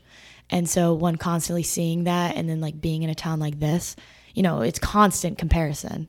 Um, and I've noticed that with myself, like I'm, it's always like a comparison going on. And, um, and I think with like Corona and a lot of setbacks, like we've been a lot with like body image has definitely been a big thing in this town. And so like, fitting up to that standard is like like what people go for, and that's it can create more issues. Do you think there are a lot of um, a lot of eating disorders for women in this town? I do. Like, you do? I do think that that's something that's kind of common. What I does mean, it look like? Like um, a kid who's struggling with it, or like you know. to you, how do you notice that? What what do you what makes you say that? What do you see? Um, well, like when you all sit down for lunch at school. Yeah. Um, well, okay. Um, D H S is very different from the middle school. So speaking from what I know from the past two weeks of school, um, there is some kids uh, during the lunch period, since the teachers aren't as like as top, on top of you of like eating and stuff. There are some kids that skip lunch and will like walk around or like not do it. And I've like actually seen some kids and like asked them how they're doing or been like, you can come eat. Or it's like in high school, it's more of like the lunch is more of an option. So I do think that like things like that, it's like skipping. Mm. I mean, people. So not eating is a sign. Not eating is definitely a sign. Um, the way they dress is a sign. Um, meaning? Meaning like, I mean, I think the way you dress is a lot of signs. Um, I think it also can show like your level of confidence. Um, 'cause also clothes is like sort of a standard, at least for girls in Darien, and like your style. Mm-hmm. And so if you start wearing baggier clothes or, um, things like that, like you, it's a lot of the time like you're not as confident with your body image, because a lot of the times like girls are um, following like, a certain style with like showing themselves, you know what I mean? But what about the other end? Like what if you're you're confident, like you want to like dress stylish, and like I know the style now is to wear crop tops and like, you know, and low cut shirts, but like that also sends another image, like a, a, def, a that sends a different message. Like while you might be confident in yourself, but you're also subjecting yourself to yeah to like to wanting like some sort of attention from people. Yeah, no, yeah. There's definitely. I think that, I mean, starting out in sixth grade, um, with my like personal friend group, like immediately body image was important. Like immediately we were all being judged on like wow, our looks and body images, and like I mean, my friend group personally was like thrown into one with like boys and girls, and um, it was a lot of like boys like. You know, picking the girls who fit that, that perfect standard. And then the ones who didn't were kind of, you know, pushed around and like made fun of. And I, I think it's hard. I think it's yeah. hard. And I've seen kids go from like their true selves to completely different people just to try and fit that standard. But like, I mean, it's not like them. And like, it, just because you're a bit overweight and you're not the most perfect skinny girl doesn't mean you're not healthy. Doesn't mean it's not okay. Right. Not everyone needs to look the same. But what, what if someone like skips a meal? Because you might just not be hungry. Are they going to get like, um, is there another side of bullying like that comes with people that are not um, not doing like what is expected, like bullying people for not being well. Yeah. Okay. Like, so like if someone skips, you might be like, it might be a sign like, oh, maybe they're struggling. Like maybe keep an eye on them. But if someone just like, like skips because they're not hungry or they had like a late breakfast, and then now everyone's like, oh, look at you. You're not eating. You're anorexic. You're not like, is, is there, is that sign? Even, or is there even a negative repercussion for yeah. not eating, or people are like, wow, she's got a lot of discipline. Yeah. Well, I yeah, think yeah. it, I think, I, I mean, I, I understand what you're saying by that. Like if a, if a girl's not eating, everyone's like, should I not eat either? Is this right. like, is this too right. much? I definitely can see that. But like, I mean, personally, if I, if I had picked up on a friend not eating for multiple days at a time, I don't know if they just skipped lunch one day, mm-hmm. I would say like, hey, I noticed you're not eating recently. Like, are you okay? I'm always here to talk. You would say that? Yeah, I would, I would say that's what I said to someone the other day. And, um, what'd she say back? Um, she said, hey, I'm fine. Thank you for reaching out. And I said, okay, my, my table's always open. You can always sit with me. So, I mean, You're I think even if they're, even if they're not opening up about it, I think, um, someone noticing that's, that they're not eating will show them that like, maybe something's wrong, mm-hmm. where it maybe not eating like this is like, is bad. And like, maybe I need some help. And like, there's people that are there for you to hear about it. I mean, I think that you were saying is like the bullying stuff with like, oh, they're not eating, they're anorexic. I definitely think that may have happened um, before, but like recently with like stuff going on in our town, it's been a lot less of like you're anorexic, ew. It's less of like, are you okay? It, it's more of, are you okay? I mean, oh, it comes from a place of empathy. I or? mean, that's what I feel like. Um, I think that if someone were to say that, it wouldn't be because someone's not eating. I think if someone looked like unusually skinny or something, they would say, oh my gosh, you're anorexic or something. Like that's the only time I would think to hear something like that. But I haven't really heard something like that. I've I've heard it before, but not um, a couple of years ago. Tweaking that a little bit, um, how does what you wear matter? Like brands and particular clothes, like do people care about that? Oh my gosh. I mean, completely. I mean, I'm, I've seen it with um, the grade below, like my sister's in the grade below, and like her friend group is kind of set up on, um, or just like that grade is like what clothes you wear, and like they all have matching shoes, backpacks, and it's like expensive brands. I of mean, course, yeah. my mom is like, I mean, just in general, like, like, you know, to fit that standard of like, there's brands like Aviator Nation, Aviator Nation, uh, Love Shack Fancy, like stuff like that. It's like two hundred dollars for a pair of sweatpants. I mean, if Holy you, if you cow, want that, sweatpants. You can, but like, I mean, there's like, there was like friend groups based on it. If you don't have these sweatpants, then you're not accepted into the group. A friend group like on social media? Um, or, or just like friends with each other because of a pair of sweatpants? Like like friends with each other. Like it's just like... Holy cow. I mean, I mean, I, I don't... I definitely think there's a standard. Like we, what we've been talking about is there's definitely a standard of like what yeah. you need to own. And like if you stray from that and you buy, I don't know, like I used to have these neon green pair of sweatpants. And all my friends are kind of like, what are you doing? I mean, I mean yeah, yeah. we're all like kind of like, what are you doing? Like, what what are those?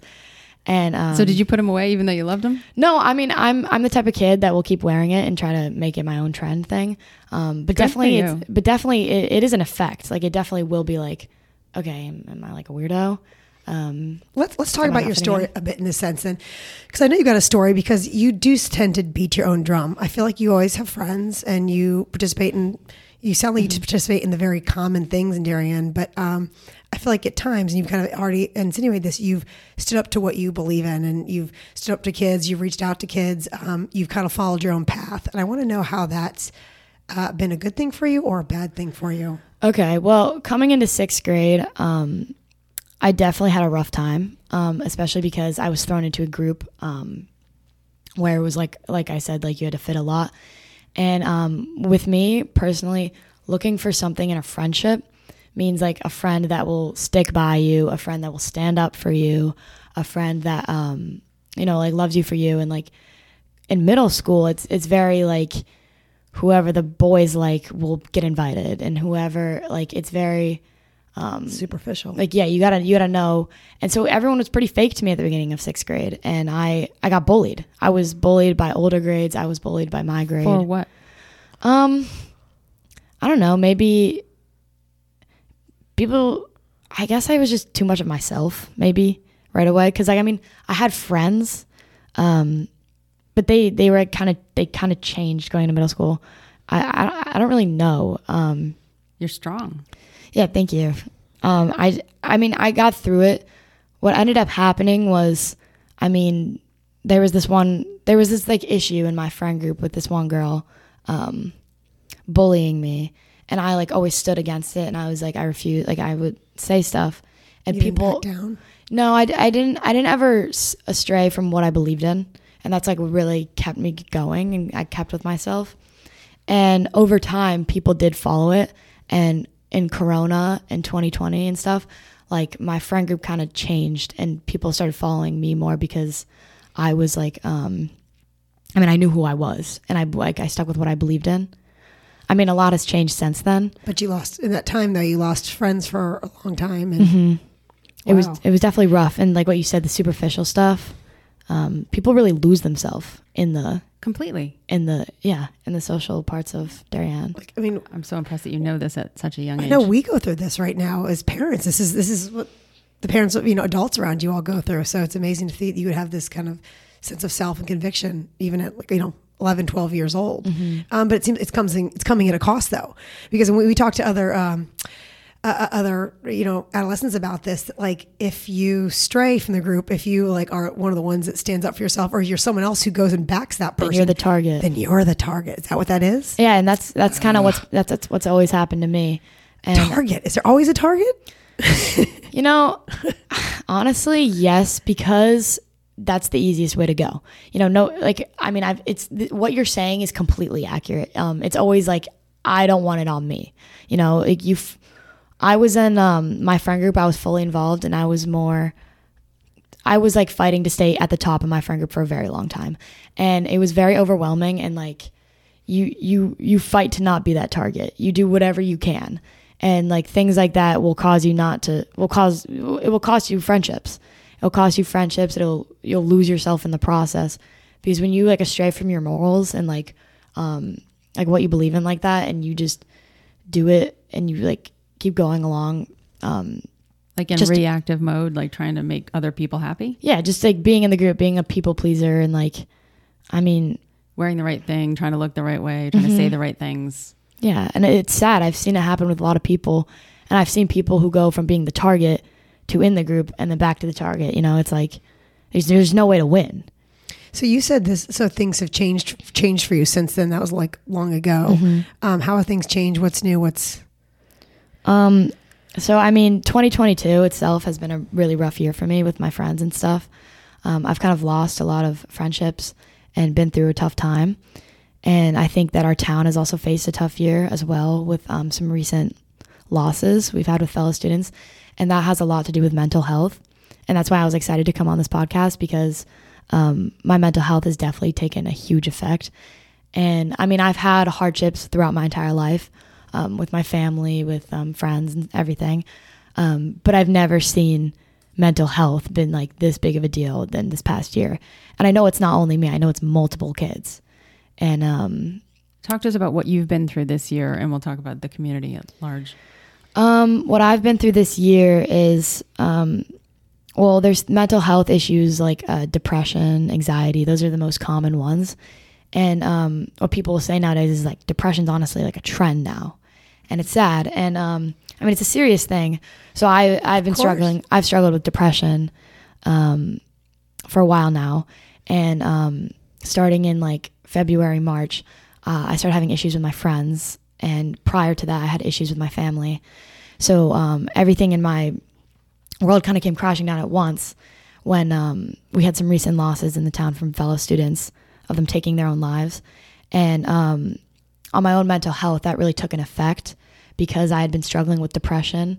And when you have depression in a town like this, and you're in a friend group like mine, you gotta hide it. You gotta you gotta hide it if you wanna stay in the group. Really? 'Cause once you make yourself vulnerable, that's when everyone will jump at you, and then you're the target. Like, I, so people make fun of people who admit to or are exposed for having issues with depression. Oh yeah. Really? I definitely think that you're definitely like made fun of for, for having, I mean, at least I've experienced like where, um, my issues that I've struggled with have been very public on some matters. And there are some people that will reach out and make sure I'm okay. And there are some people that will like completely make fun of it. And I mean, I don't think that either they haven't been to a place like that before, or they have, and they're out of it now. And like, but really it's like, you've been to a, sorry, go ahead. You know, what were you going to say? Well, if you've been to a place like that before, I can't imagine you making fun of someone who's also there if you've really been to that place. See, but it's out of insecurity. Exactly. I think they're oh. afraid of being in the same category and not wanting to admit it, maybe? Yeah. Yeah. I mean, um, there's also like two levels of depression and like things that come along with that. And there's like... What are they? Well, like there's people who are open about it and will talk about it, and people will accuse them for like wanting attention or um, faking it. Is that possible? Are there some kids out there that like that? Oh, I'm sure. Yes. Um, it's definitely something that's possible. It, that's always happened. Yeah. It's, it's possible, but I mean, you never want to like be too sure. Um, and then like, also there's people that just don't say anything at all. Yeah. And then that's where the insecurity comes, where they make fun of others. Like I, I've seen it. I've seen it myself. It's been done to me, where someone who was, um, treating me poorly because of the things I was going through was going through the exact same thing, except no one knew. So how do you feel about that? Did you, I felt, um, it's so sad. Yeah. I felt like it was selfish because, um, like how could you be contributing to my hurting and then just have your own hurting on your own? And I'm not contributing to it at all. And you're still continuing to like hurt me when you know how I feel. Yeah. And I, I mean, I've said this to this person and I said, cause I mean, when I found out about it, I like, reached out to them and I like tried to be a good friend.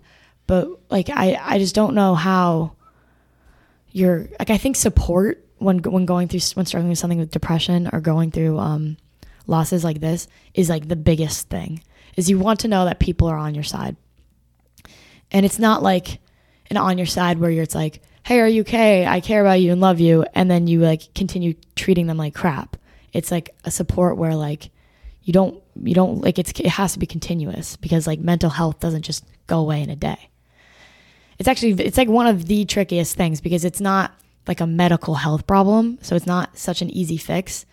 Um, like there's so many different ways you could deal with it. There's, Treat it, yeah. there's therapy, there's medication, like, and there's no instant day fix. And what I've noticed is like, you could be working so hard to get better with your mental health.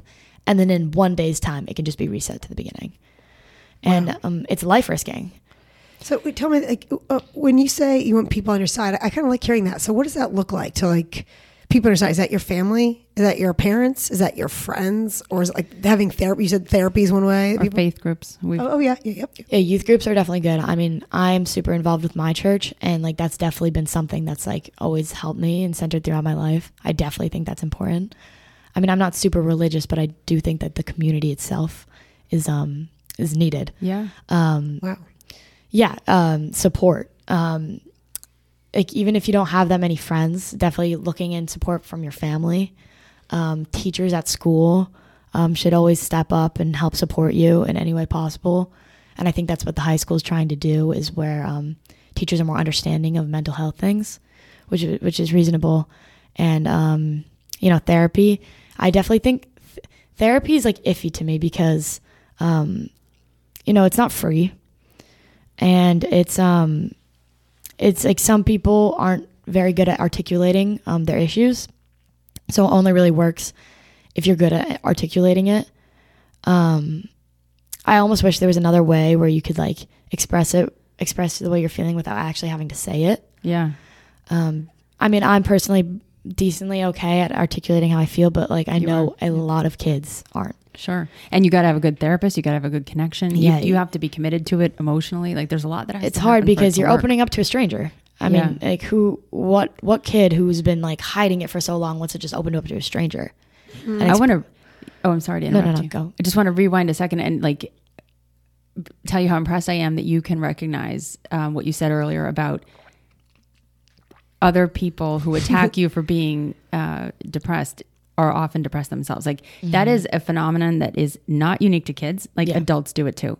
And it's really hard to identify it as an adult when it's happening. You're like, God, I feel, you know, I feel terrible. I've been attacked for whatever reason. And to find out later, like as you live longer, you see that this happens more and more, that it is often because they identify with a similar issue that they're afraid of um, in their own lives. So I'm just glad that you can recognize that. And yeah. And that you were able even to confront it. That's amazing. I hope that that other person in that scenario was able to open up and, and move forward because of that confrontation. Um, yeah. I mean, that's why, that's why I think support is, is important. Like just, I mean, it's like support your greatest enemy, honestly, because like we are all going through something. And, um, like, even, even before, like, like with our recent losses in town, um, that does take an effect on kids. And we all went through that together. Like, that is a, like a community experience. Um, and it, and it was two, two losses, um, of students, um, from taking their own lives. And, and when things start like that start to happen and, um, situations become real, that's when, like, you, you realize something like that is possible. And it, it intensifies whatever thought process you had around um, your mental health. And I mean, I've had experience with it. I mean, I definitely think those um, passings affected me. They did. Um, they showed me that, like, something like that is possible, and that, like, it felt like that was the way out, and that was, like, the only possible way. Like normalized, not no, like normalized. Like it was a like it was almost like a trend. Oh, and boy. I think that, I mean, that's it, it's it's tragedy. It's it's awful. We never want to see a kid do that. Do you do you think that other kids felt the same way and are like? Mm-hmm. I so you're saying you you identified with that because of where you were, like, in that you ha- you were in a good place, so you felt, is that, I don't want to put words in your mouth. Yes, yes, yeah. So the first um, the first time I, I was kind of like, I was in shock and I was like heartbroken because this was so awful. And um, I mean I I mean I my my church did things for um, the deaths in town, and um, It, we tried to bring the community together and stuff.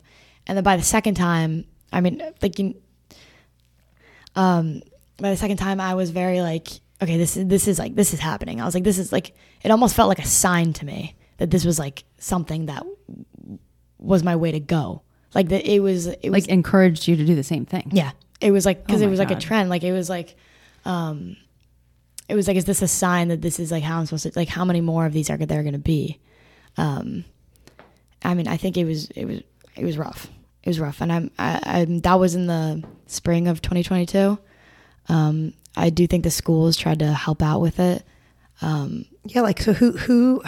How did you get out of that? That's where your your head was at at the time. You're going. And I hope d- you don't still think that, right? Are we- um, I've gotten better. Uh, you know, I, I never like to say I'm completely okay because then the next day things might fall apart. But um, I'm definitely better. Um, you know, the summer was a good break. Um, but I guess how I got out of it was just keep going, keep going. Like it, it honestly stinks because you keep pushing and pushing and pushing. Like that's how I feel. And then you look back and you're like, that was like kind of long ago. Like, how did I even go from there to here? Mm. Like, I don't even know what really happened inside of me, but I guess, um, as the passings got farther away, it felt like less of a possibility, but like, I would have never been able to keep going without meeting with my guidance counselor every day. And um, trying to go to therapy and like um, support from my mom and like, you know, things like that. And um, along with all this stuff that was going on in my head and in my life, I was also having struggles in my life with um, friends. I was having like the worst friends issues and, um, you know, I had family problems and I had, I, I, I had, I had everything at once, like falling apart. So how did, how did, How did this, how'd you come out of this? I don't know, did you raise your hand? Like, I need help? Or did someone see it and um, say, you need help? Like, how? I definitely think that saying you need help, like my, um, my church emphasizes on like the three hardest words in the English language are, I need help.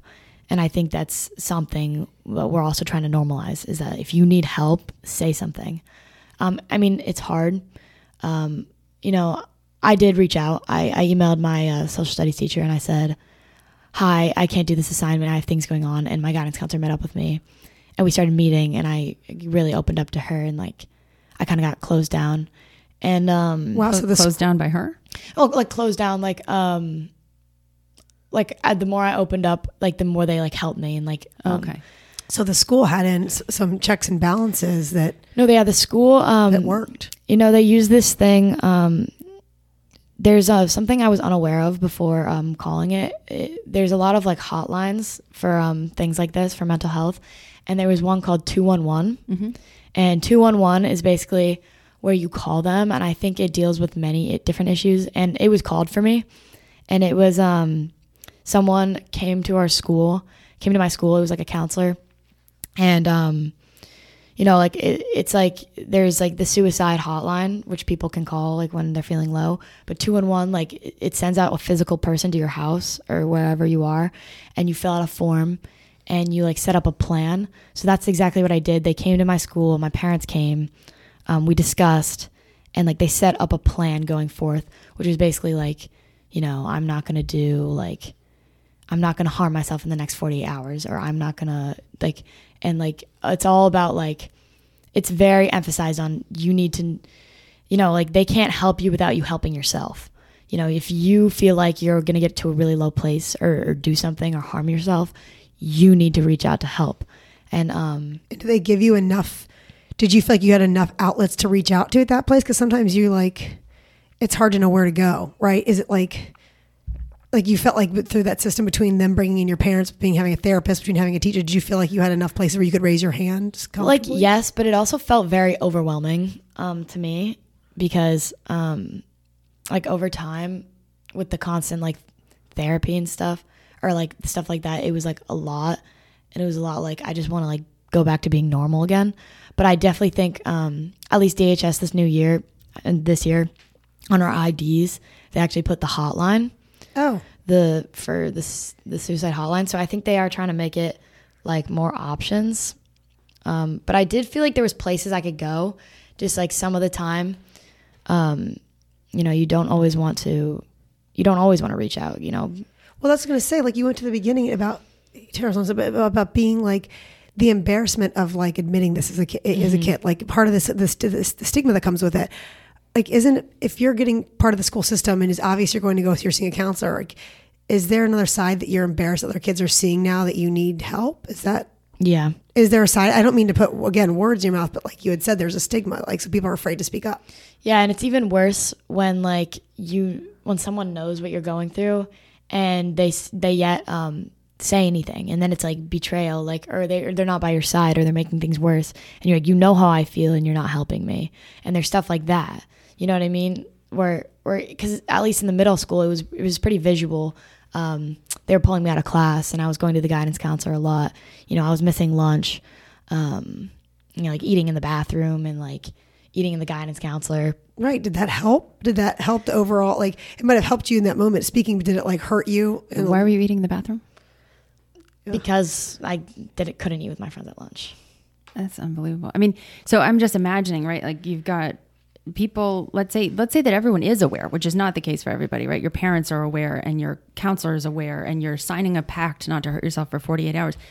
It's still, it feels very much like the analogy to me would be like the ventilator that is keeping you alive, right? Like they're kind of, there's enough structure in place that you'll get through today and you'll get through tomorrow. But where did you turn? Like where, what changed your outlook to like, I, I don't, it's not that people are preventing me from dying. It's what I want to live. Like what, yeah. What helped you get there? Um, you know, it, it's definitely been a long journey for me. And, um, what we were saying, like the, I need help stuff. Um, it, it is like, you know, the support, like the outer part, but it's also all in, internal, mm-hmm. like your thoughts. Like, I mean, suicide and mental health issues would be all I would ever think about. And, um, you know, I started, it's hard because it's really hard because I really didn't feel like there was a way out because you know, you, you lack motivation, you lack, um, wanting to live every day. So like, do you want to live now? Yes. Yes. I want to live. And I think that like things like, like in the spring, I started playing softball again and that like brought me back to my sixth grade self and that made me happy. Great. And so it was like, okay, now I can, I have to live for my softball teammates. You know, I can't, I can't just, I can't just die. And then well, who are they going to have play on their team? So it was like little things like that. Mm-hmm. I, I don't think, mean to laugh. I'm sorry. It's okay. I think having gratitude is important, um, appreciation, um, because there's a lot you can complain about. And I mean, with me, like having ev- like every day it was just getting worse, and um, I was fighting for me to get better. And when things are like happening to you and things are pushing you down, and you're trying to get up, um, there's a lot you can complain about, and um, and and be sad about. But but you don't want to just Like you, you want to have some sort of appreciation on little things. Like if someone said hi to me in the hallway, I'd be so appreciative and I'd be like, I'm going to make that, that one of the reasons why this is the best day of my week. You know, like things like that can really keep you going. And, um, what I said to one of my therapists was, um, was like, sorry, that's my therapist. Excuse me. um, is, uh, at least what, what our town was going through was, um, a lot of it was, um, a lot of the options that I was seeing was, was uh, suicide. So I said, like, I've heard a lot of like, um, I need to hear more success stories. Like, I need to hear people that have survived. I'm hearing a lot of people that didn't make it out, and I want to hear of people that did survive. Mm-hmm. And like, that was where I, I really needed some of that. Um, because all the stories I was hearing were about people who, who couldn't take it anymore. Right. And I, I really felt like I couldn't take it anymore. I felt like I was on the brink, and my mind, the place it was at, was how I felt that maybe these kids were at right before they did it. Like, I felt like I was, okay. I was there. Is that why you're, you're here now? Is like, are you trying to like, are, is your speaking out part of the story, like to, to give others that? Oh yeah. I that mean, success story. I mean, I've always sp- tried to speak out about things and help others. Um, but speaking out is also definitely a call for help. I mean, not for me personally right now, but like if someone's also trying to help out, um, then they probably need help. I, I think just checking in on everyone is important, at least in this town, because it studies show that, um, deaths like that do take effect on every person, and especially people with, um, previous like ideals of that. It, it, it increases the rate. And so, um, So let's, let's talk about your parents and parent role in this. Like, mm-hmm. did your parents, I know your parents, they're involved. They love you more than anything. Um, did they have any sense like that you were depressed? And if they did, did they know that it was this, to this extent it was? And if not, so, then how? So no. So I think that that was also something that was, um, causing me issues. 'Cause in my own home, um, you know, I, I'd, I've had, I've had family issues my entire life. And friends was always something I could kind of run away to in school. And um, when I was having issues with friends and with family, there's really you, no place I felt like I belonged. Yep. Are you willing to like generalize some of those issues just to put it in context for other people? Um, you don't have to. Sure, sure. I mean, my parents have been divorced my entire life, so I've had issues with that. And then, um, you know, my brothers had a tough time throughout high school. So my sister and I had to watch that from a young age. So I had to sort of grow up a lot faster. And we've had um, multiple money issues in my family. And um, so like things like that. And then um, throughout the fall, I would get into fights with my mom. And there was a period of time where I didn't talk to her for about like eight months. Wow. And I would just kind of like keep my head down in my house and then like wait to go to school. And then school, like eating in the bathroom, I just, it, it, there was no place I felt like I belonged. And, um, you know, what I realized is that your parents will get you like anyone else. I mean, I've I've never really um, shared what goes on in my personal life with my parents besides this past year. Um, but I'm so grateful I did, because with my mom, you know, we realized we were more alike than different. And um, the first thing I said to reach out to my mom for help was um, after I had been like, you know, had it pretty rough and I was doing some bad things to myself. I texted her, I said, is it possible to get tested for depression? Um, because I think there's also an internal conflict of like, am I okay or am I not okay? Is this normal? Mm. 'Cause I think for a while kids think it's normal. What were you doing to yourself? If you don't, if you're willing to say, you know, like self-harm stuff is, um, is definitely like something that happens. So I, I was cutting myself, um, you know, cutting yourself, that can be used in like many different ways of, uh, Like like people can do it to, to feel something. People can do it to express their pain. One of my therapists said um, it was a way to put your mental pain into physical pain because you assume it hurts less um, and you understand it better. Um, I, I, I mean, I don't know. I But when I, when I did something like that, that was the first time I ever cut myself. And I was like, okay, something's wrong. Like that was a confirmation for me where it's like, this is not only in my head. Now this is this is real. And what made you do it the first time? You know, it was, it was pretty impulsive. Um, it it came to a point where, because everyone in my life was like beating down on me, um, I couldn't just be mad at other people. So I had to be mad at myself. Like there was clearly something wrong with me, something I was doing wrong. So I hated myself, and um, cutting myself was a way to hurt myself, and that was a way I, that was I did it, and how I um like it was like confirmation that I wasn't okay, and that, that's why I did it. And, um, you know, I, I've, there's actually a lot of kids who have gone through the same exact thing. And, um, a lot of kids say that they do it, um, and keep it secret. No, sorry. It's hard to hear. I know. um, hard to hear you. I mean, you're beautiful, you're kind, you're empathetic. It's hard to hear you say you hate yourself. That scares me for for the kids out there. I think that's the that's that's the most important part for the getting better process is learning to love yourself. I've never like heard those words through and throughout, but the only thing in your life that is permanent is yourself. And that that's just a fact.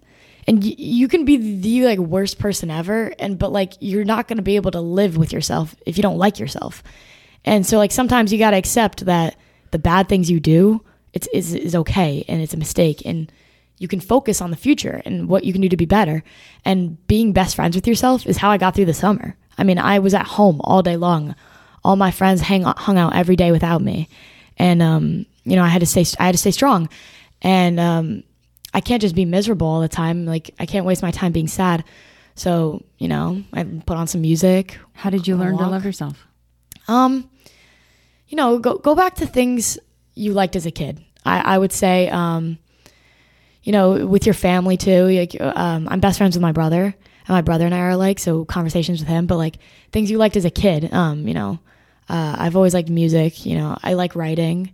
I like, um, you know, softball, like softball was something I did before I even met my friend group. Yeah. So, um, like something like that. Um, you know, I like, I like, I'm very creative.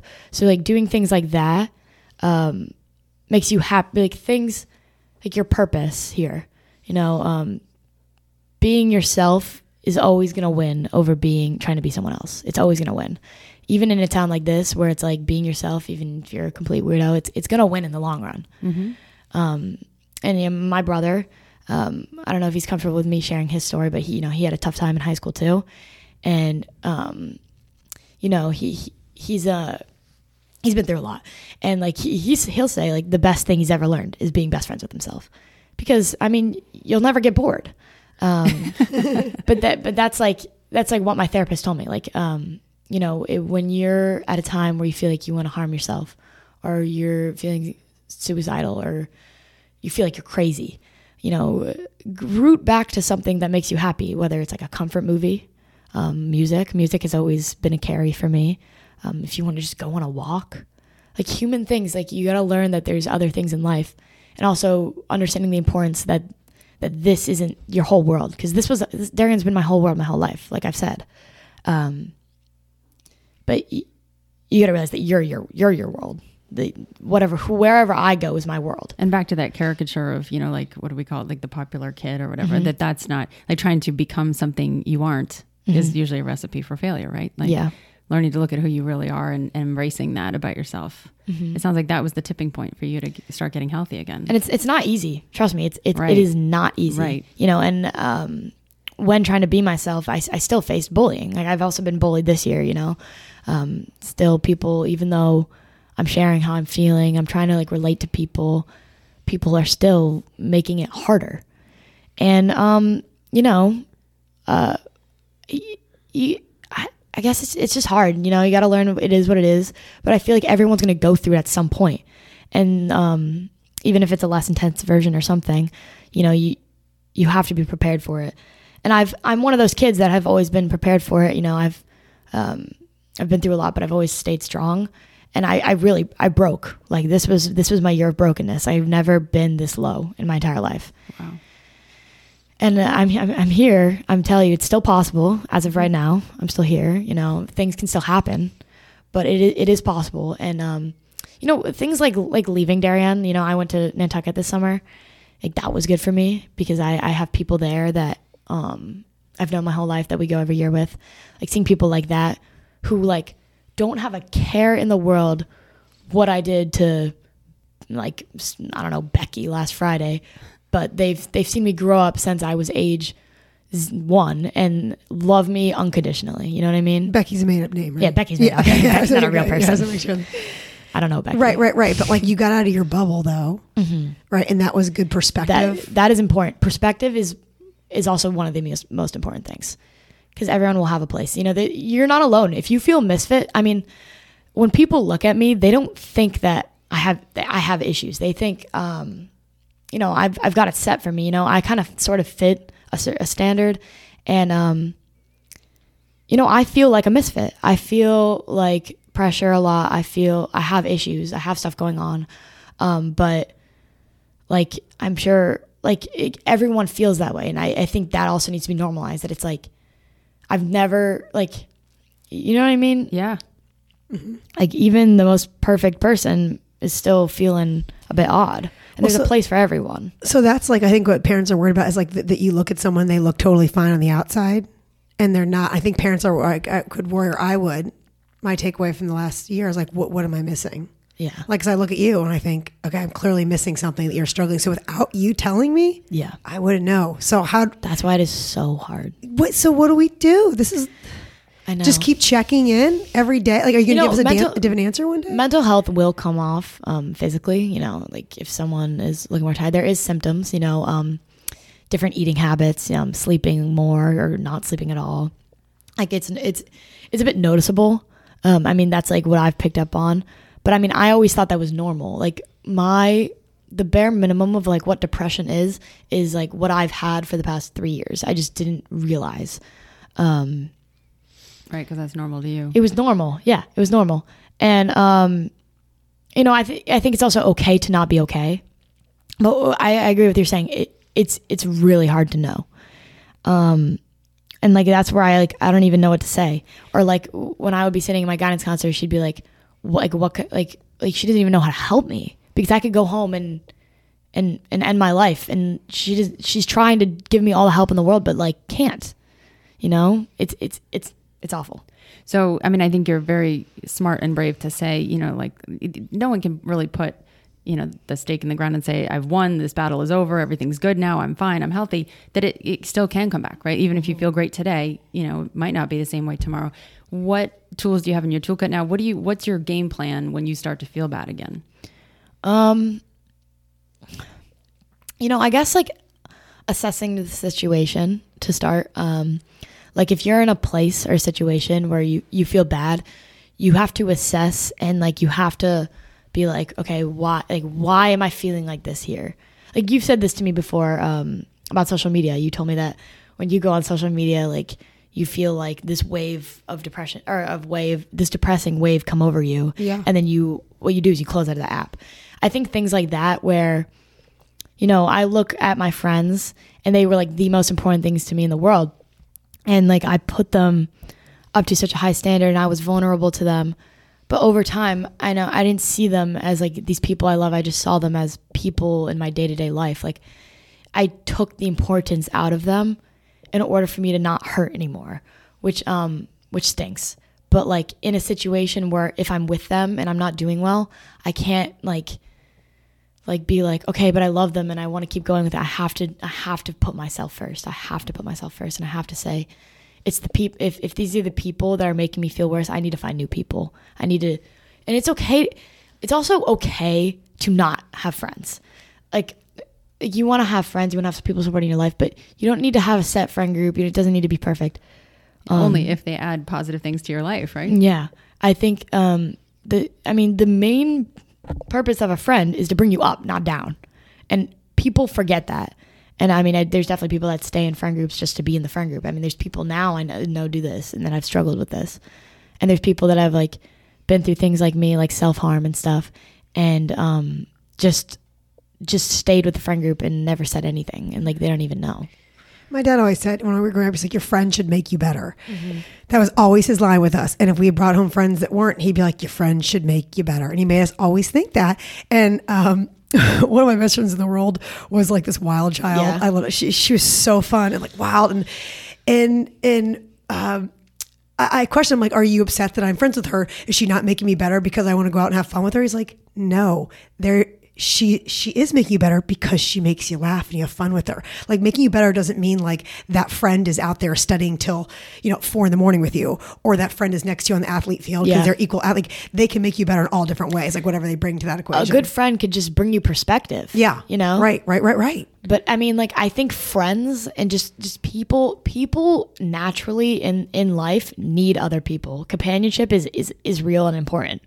Um, Like, I mean, I, I also think in this Darien bubble, like you need friends here. Um, otherwise it is really, really hard. Um, and like, yeah, what what you were saying. But then it's also like when people are choosing, like if I'm being a very good friend, and I and I personally believe I'm a good friend, and um, my best friend is choosing someone else over me that they think is a better friend, and they think I'm a bad friend, I'm like, I think that hurts because, um, you know, this is like a situation that's happened to me.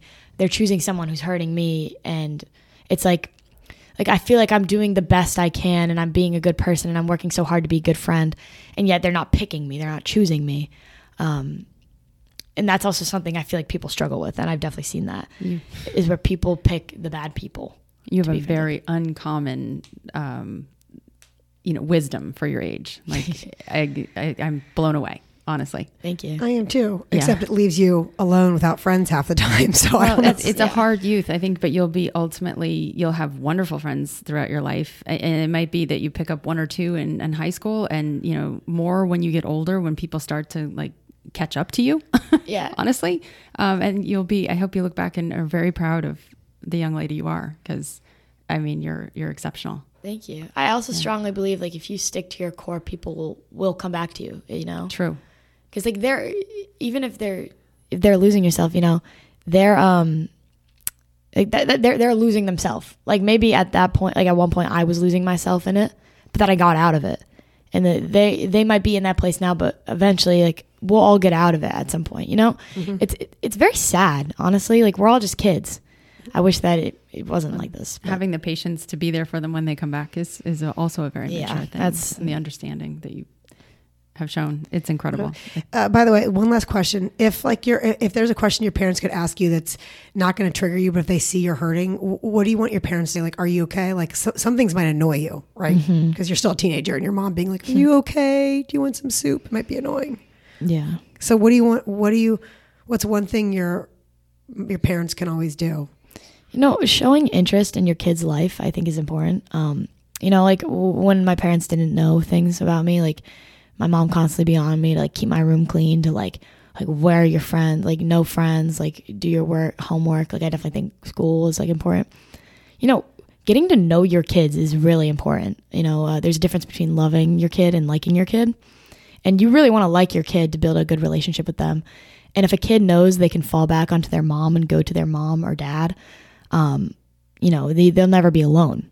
And I, I, I do think that is the most important thing. So a, a thing a parent can say is like, you know, like let's talk about their day, our day. And if a kid's not opening up to it, maybe they can talk about their day. And over time, if they're talking about their day, I feel like eventually the kid will share about their day. And, um, you know, just always being there for them. Just like, you don't want to always be like, are you okay? Are you okay? But, um, just being interested in them. Yeah. Being, being interested in showing that you like your kid. If you, if you show disinterest in your kid and you don't like your kid as a person, that kid isn't going to like themselves. If not even their parent likes them as a person, they, It, it, if it comes your, across that your way. Parent is everything. Yeah. Okay. That's who, that's your biggest, that's your biggest mentor. That's who you want to be when you grow up. When you come into this life, I look at my mom and say, that's who I want to be when I grow up. And, and when you disappoint your kid or if you don't like your kid, um, you know, it, it, it ruins, it ruins lives. I've seen it happen. Okay. That's good to know. That's, that's helpful. I mean, powerful stuff. You're giving us stuff to think about here as, as, as mommies. Teaching this you one's parenting. Gone like yeah. twice as long, but it's all been right. fascinating. I'm, thank you for spending the time with us. Yeah, I know we got we got to let you run sharing along. All of this. You were so brave to share your story. Thank we, you. I mean, we can't. You, you really are an old soul, and I love the takeaways. Um, my big one is like loving yourself mm-hmm. and uh, having support groups, whatever shape, form those look like. Mm-hmm. You know, from like. Therapies to just like your own ones you create, social ones, or even the ones in your family. Because that's external and internal, you know? Yeah. Like loving yourself and then like support groups, you know what I mean? Yeah, having the having both sides. Okay, I like that. Thanks for awesome. Coming on. Yeah, thank you Thank you so for having much. Me. Absolutely. Take care.